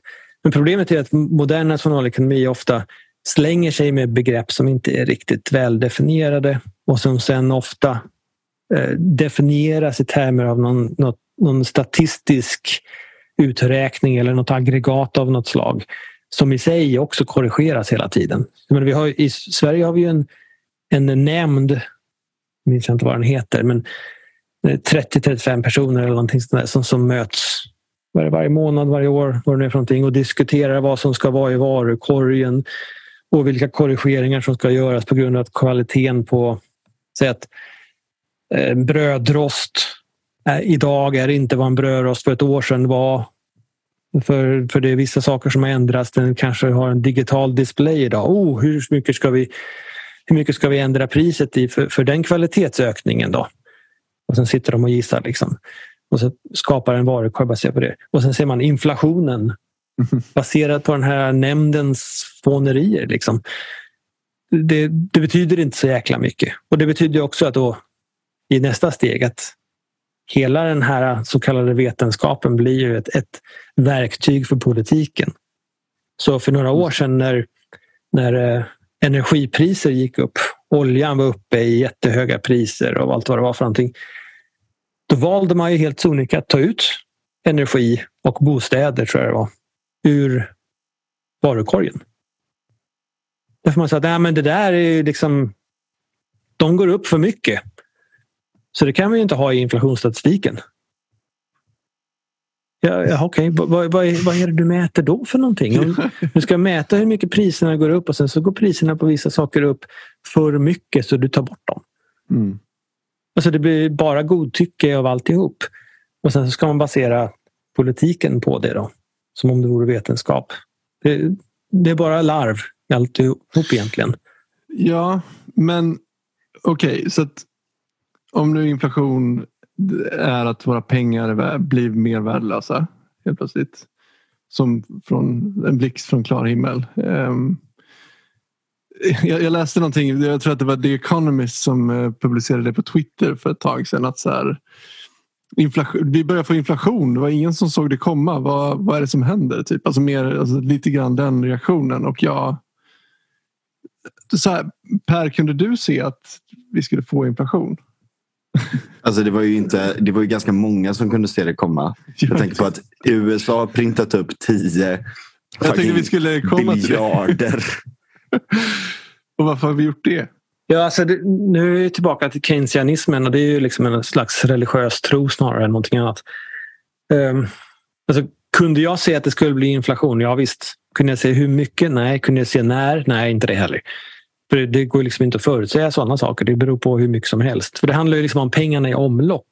Mm. Inte hur mycket pengar som har skapats. Så det som hände nu efter egentligen finanskrisen var att det skapades en jäkla massa pengar och så hade de stimulanspaket hit och dit och de blev bara större och större. Och de pengarna fastnade ju hos bankerna så bankerna lånade inte ut dem vidare. Så de kunde fortsätta skapa en jäkla massa pengar och det hände inte så jäkla mycket. För de pengarna var inte omlopp. Och det, frågan är ju det, är, är det så att vi ser att de pengarna börjar liksom användas nu? Ja, I så fall så ser vi den här quantitative easing som har hållit på sedan 2008 med enorma summor. Är det den som håller på hela skiten då som håller på och ska in på och påverka priser? Ja, då, då vet jag inte om Weimar är någonting att prata om längre för då blir ju verkligheten nu mycket värre i så fall. Så ja, för visst är det i princip så här då att liksom, som, som det sett ut nu under en ganska lång tid så har vi haft negativa räntor. Det vill säga att banker har, nu, jag kan ha helt fel, men banker har alltså blivit betalda för att låna ut pengar. Och sättet som banker lånar ut pengar det är att de bara skriver, okej okay, nu har du en miljon på ditt konto. Alltså det, de har ju, det är fractional reserve så att de, de behöver bara ha några procent i tillgångar. Och så skriver de så här, okej, okay, knack, knack, knack, knack på tangentbordet. Nu har du eh, fem miljoner till din lägenhet här. Hoppas du kan betala tillbaka det. Liksom. Eh, hur bidrar inte det till inflation? Ja, det är en bra fråga. Det får du fråga de som tror att det inte bidrar om. Eh, dessutom tror jag nog att till och med på sistone så har det här reservkravet är ju avskaffat. I alla fall här i USA. Så du måste inte längre ha viss procent eh, i, i, i pengar på kontona. Utan det, det räcker med noll. Så du, du, kan, du kan skapa mycket pengar som helst. Det spelar ingen roll alls. Och det var någonting som man, som man började med just för att eh, bankerna fick alla de här pengarna av, av Fed. Eh, och de lånade inte ut dem. Då sa man liksom att ja, ni behöver inte ha några reserver överhuvudtaget och här är ännu mer pengar. typ. Så länge ni bara så, fortsätter så... låna ut och får saker och ting att hända. Liksom. Mm. Ja, precis. Och, och, och menar, det är precis som du säger. att när, när du ska ta ett bolån eller någonting sånt där. Så det som händer är ju att de sitter och knappar på sitt jäkla tangentbord. Och sen plötsligt så skapar de bara nya pengar på ditt konto som omedelbart eh, förs över till säljarens konto. Och sen så står du i skuld. Och säljaren har fått en massa pengar. Men det är Banken pengar. har bara hittat på det liksom. och får ja, betalt för det. Ja, jag menar, det, är, det är egentligen en... Bankväsendet är ju en stor kartell av bara massa hokus pokus och påhitt. Där de lurar oss allihop. För menar, vi, vi hanterar ju pengar som pengar. En krona en krona, en dollar en dollar. Men det är det ju inte alls det, för de skapar ju nya hela tiden. Så en krona är, var en... Säg att det var en, en miljard kronor för ett år sedan, men idag är det en och en halv miljard kronor. Det är klart att en krona är mycket mindre värd idag än vad det var för ett år sedan. Jag ser bara kronan, men dess köpkraft faller naturligtvis. Men, och det är bankerna det, som, som skapar det här problemet. Det är ju liksom som att de har beskattningsrätt egentligen. För det måste ju bli så. För men om jag... Ja, inflation är ju en gömd skatt i princip. Ja, eller, ja, och eftersom de liksom kan skapa pengar utan, ut, utan någon täckning för det överhuvudtaget. Vilket... Ja, alltså det hävdas ju ofta att det är som, som liksom en gömd beskattning. Men en beskattning är ju ändå att man tar pengar från folk och det, det, gör man ju inte i det här fallet utan i det här fallet så börjar man använda pengar som inte fanns förut så att de pengar som folk har blir mindre värda med tiden. Mm. Och vad, vad, det betyder är ju egentligen att de som har sparade pengar de blir av med värdet på sina sparmedel. Mm. Antalet kronor är detsamma men varje krona är värd mindre. Precis. Och de som har lånat pengar de tjänar ju på det för värdet på lånet blir ju mindre. Det antalet kronor är detsamma. Men Precis. värdet på lånet blir mindre. Så det, är egentligen det, var, en, det var det jag tänkte. Jag skrev en sån fråga häromdagen på, på, på Facebook, eller häromveckan är det nu snarare. Just om den här grejen. Det, det går ju inte att spara pengar. Alltså, nej, inte, för, inte idag för, inte. Nej.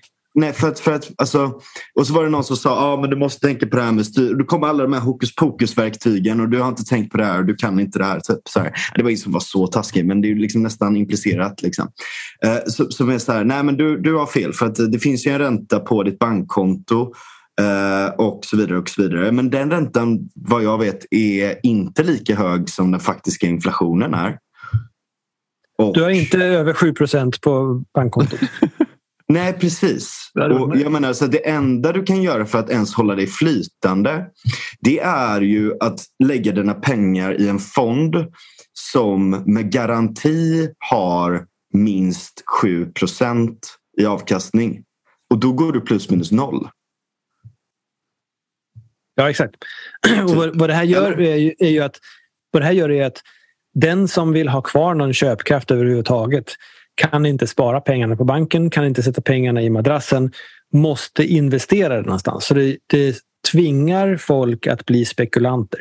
Mm. För det är enda och, sättet att behålla sina sparmedel. Och då kommer fråga nummer två. Då.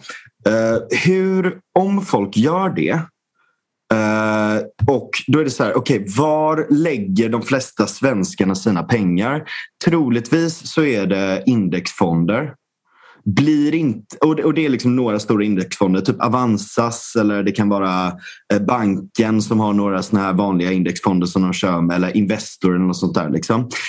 Borde inte de företagen då bli dop... Alltså de säger att det är liksom en så här, man följer Stockholmsbörsen på de största företagen eller man följer jada jada eller det ena och det andra. Så där. Borde inte de företagen tekniskt sett dopas med pengar då? Jo, visst. Och, och det blir övervärderande. Aktie, ja, jo, precis. Och aktiekurserna skjuter i höjden och allting sånt här. Jag menar, ja. Egentligen he, hela den här branschen med, med folk som Stureplansfolket som sitter och investerar i, i folks fonder och sånt där. Hela den branschen är ju i stort sett skapad av att man tvingar folk att spekulera. Mm. Eller hur? För de skulle ju sätta pengarna antingen på banken eller ha ett kassavalv hemma eller i madrassen eller sjutton som helst. Ja, det. Hade det varit riktiga pengar. Men eftersom att de förlorar på det och måste spekulera, så de är inte experter. Vad sjutton ska de göra med pengarna på börsen? De kan sitta och pilla lite grann och säga att ah, Ericsson har alltid gått bra så lägger de massa pengar i Ericsson. Det är möjligt, men det är inget bra sätt för de flesta förlorar ju då. Utan istället så går man till de här företagen som erbjuder olika fonder av alla möjliga slag och säger man att man har experter som, som sköter det här. Och de tar naturligtvis betalt, inte i procent av hur mycket de tjänar åt dig, vilket ju ändå är före inflation, utan de tar ju, tar betalt i procent av hur mycket du investerat. För de inser ju själva att de kan, de kan ju inte det här. För det är ju spekulation. Så de, de, vet, ju, de vet ju inte hur man, hur man tjänar pengar utan de tjänar pengar när, när allting går upp och så förlorar de pengar när allting går ner. Och så tar de, tar de, tar de betalt av dig i procent av hur mycket de, de, de investerar åt dig. Hela den branschen egentligen är ju skapad av, av det här eh, det här konstiga bank och pen, penningsystemet som vi har. Men, men känns det inte, eller så här, givet att typ, för att, alltså, om, det, det, är väl ganska bra att så här, pengarna används i produktiva saker egentligen och, och, att det för ekonomin framåt. Jag kan se poängen i det. Det är ganska bra. Eh, liksom, det kanske finns en poäng i att eh, eh, att, man ska, att, att, att liksom banker ska kunna ge ut lån eh, och ta in ränta på det och så vidare. Och så vidare, och så där. Eh, men men eh, så att jag menar, finns det inte en sån här givet att om, alltså, om det funkar så funkar det. Nu, alltså, det låter ju dumt när jag säger det men du fattar vad jag menar. Alltså, jag, jag tänker att givet att pengarna placeras bra och effektivt och så vidare så, så gör de ju någon nytta och är i liksom någon form av process av aktivitet som, som genererar välstånd. Och det är ju liksom lite den här också, typ, det här att äga, men liksom, som Marx, liksom, att man äger en del av produktionsmedlen och, och sånt där. Liksom. Alltså, att, att investera pengar kan ju vara någonting positivt i den bemärkelsen. Ja absolut, men om det är ditt val för att du vill investera. Ja, för att investera är ju en risk. Eller Ja, att ha, och kräver att ha lite kunskap. Ja exakt, och att, att ha, eh, det är ju en risk även om du går till en så kallad expert. Mm. Så är det en risk för du måste välja rätt expert och den expert kan ju fortfarande ha fel. Och men det brukar ju vara så att du hade valet att antingen behålla dina pengar som har stabilt värde eller så spekulerar lite grann och investerar. Mm. Och det valet kan ju vem som helst göra. Liksom. Och det, det, om, du, om du tror att du kan investera själv till ganska bra avkastning eller att du har liksom, oh, min, min kompis på jobbet sa att den här snubben är, är riktigt high på det här och du vill testa lite grann, så jag gör det. Men nu är ju inte valet mellan stabila pengar och spekulera. Utan nu är ju valet mellan pengar som hela tiden snabbt numera sjunker i värde eller spekulerar för att kanske behålla värdet på dem. Om, och då får du betala skatt på det också naturligtvis. Och då, då tvingar man ju folk till med pensionerna till exempel. Om du spar, sparar för att du ska kunna gå i pension lite tidigare. Men du sätter ju inte pengarna på bankkontot för då måste du spara ihop enorma belopp. För du förlorar ju varenda år på att ha pengarna på bankkontot. Mm. Så du måste investera och investera smart. Så du måste liksom spela högt med, med varenda krona du har. Ja. Och det, det är att tvinga folk in i den här karusellen och sen egentligen göra dem fattiga också. Mm. Ja, för du, det, antagligen då om, om det är såna indexfonder så, så är det väl väldigt många företag där som rent teoretiskt sett borde av liksom ren automatik vara övervärderade. Så att du, och de kan liksom, men just för att de liksom kommer upp på den nivån där de hamnar i de här indexfonderna så, så innebär det också att man har en konstant influx av kapital. Så att man håller sig där. Liksom. Eller det känns som att det är en så här självuppfyllande profetia på något sätt som bara gynnar dem som tar ut extremt mycket lån, är extremt expansiva för att få marknadsandelar så att de väl kommer in där. Liksom. Ja, visst är det så. Och, och, frågan där är väl egentligen också, är det, en, är det en bug eller en feature? Ja, exakt, exakt. För frågan är om det inte är delvis det som man vill uppnå också för att det, det går lite snabbare och investeringarna sker snabbare än någon egentligen hade velat. Men alternativet är att förlora pengarna. Ja. Så man sätter sprätt på det. Liksom. Så det, och, och, som politiker så är ju det alldeles strålande naturligtvis. För, för en politiker måste ju väljas om var fjärde år. Så det måste ju ske någonting på fyra år för annars har du, har du inte en chans att väljas igen. Så, så det måste ju ske fort. Liksom. Just det. Långs, långsiktigt är ju mer individer tänker mer långsiktigt. För de kanske tänker pensionen om 40 år eller någonting sånt där. Liksom. Eller mina barn, mina barnbarn ska ha en bra uppväxt. Ja, det är mycket längre än fyra år. Ja. Men de tvingas in i, i, i det här ekorrhjulet mer eller mindre just på grund av att pengar mister sitt värde. Just det. Ja, ja fan det, det är jävla märkligt. Det, det känns som att alltså, men å andra sidan, jag menar om det är en apparat som presterar bättre än alternativet så kanske det är värt det. Men frågan är om det inte typ håller på att slå in i en vägg just nu. Just för att man har haft så jävla många Eh, alltså att man, man har liksom tryckt in så sjukt många countermeasures hela tiden som slår över helt och hållet på ett problem åt andra sidan, sen åt andra sidan och den andra. Sen är det å andra sidan, alltså det som är det positiva med kapitalismen är ju att vet, så här, kommer det en kris Eh, eh, eller det, det, det, är liksom eh, lite så kreativ förstörelse. Typ. Man är rätt bra på att hantera kriser. Liksom. Eh, problemet med kommunism är att man inte kan hantera kriser. Eh, men men, men liksom, det känns som att det håller på att slå in lite i en vägg just nu.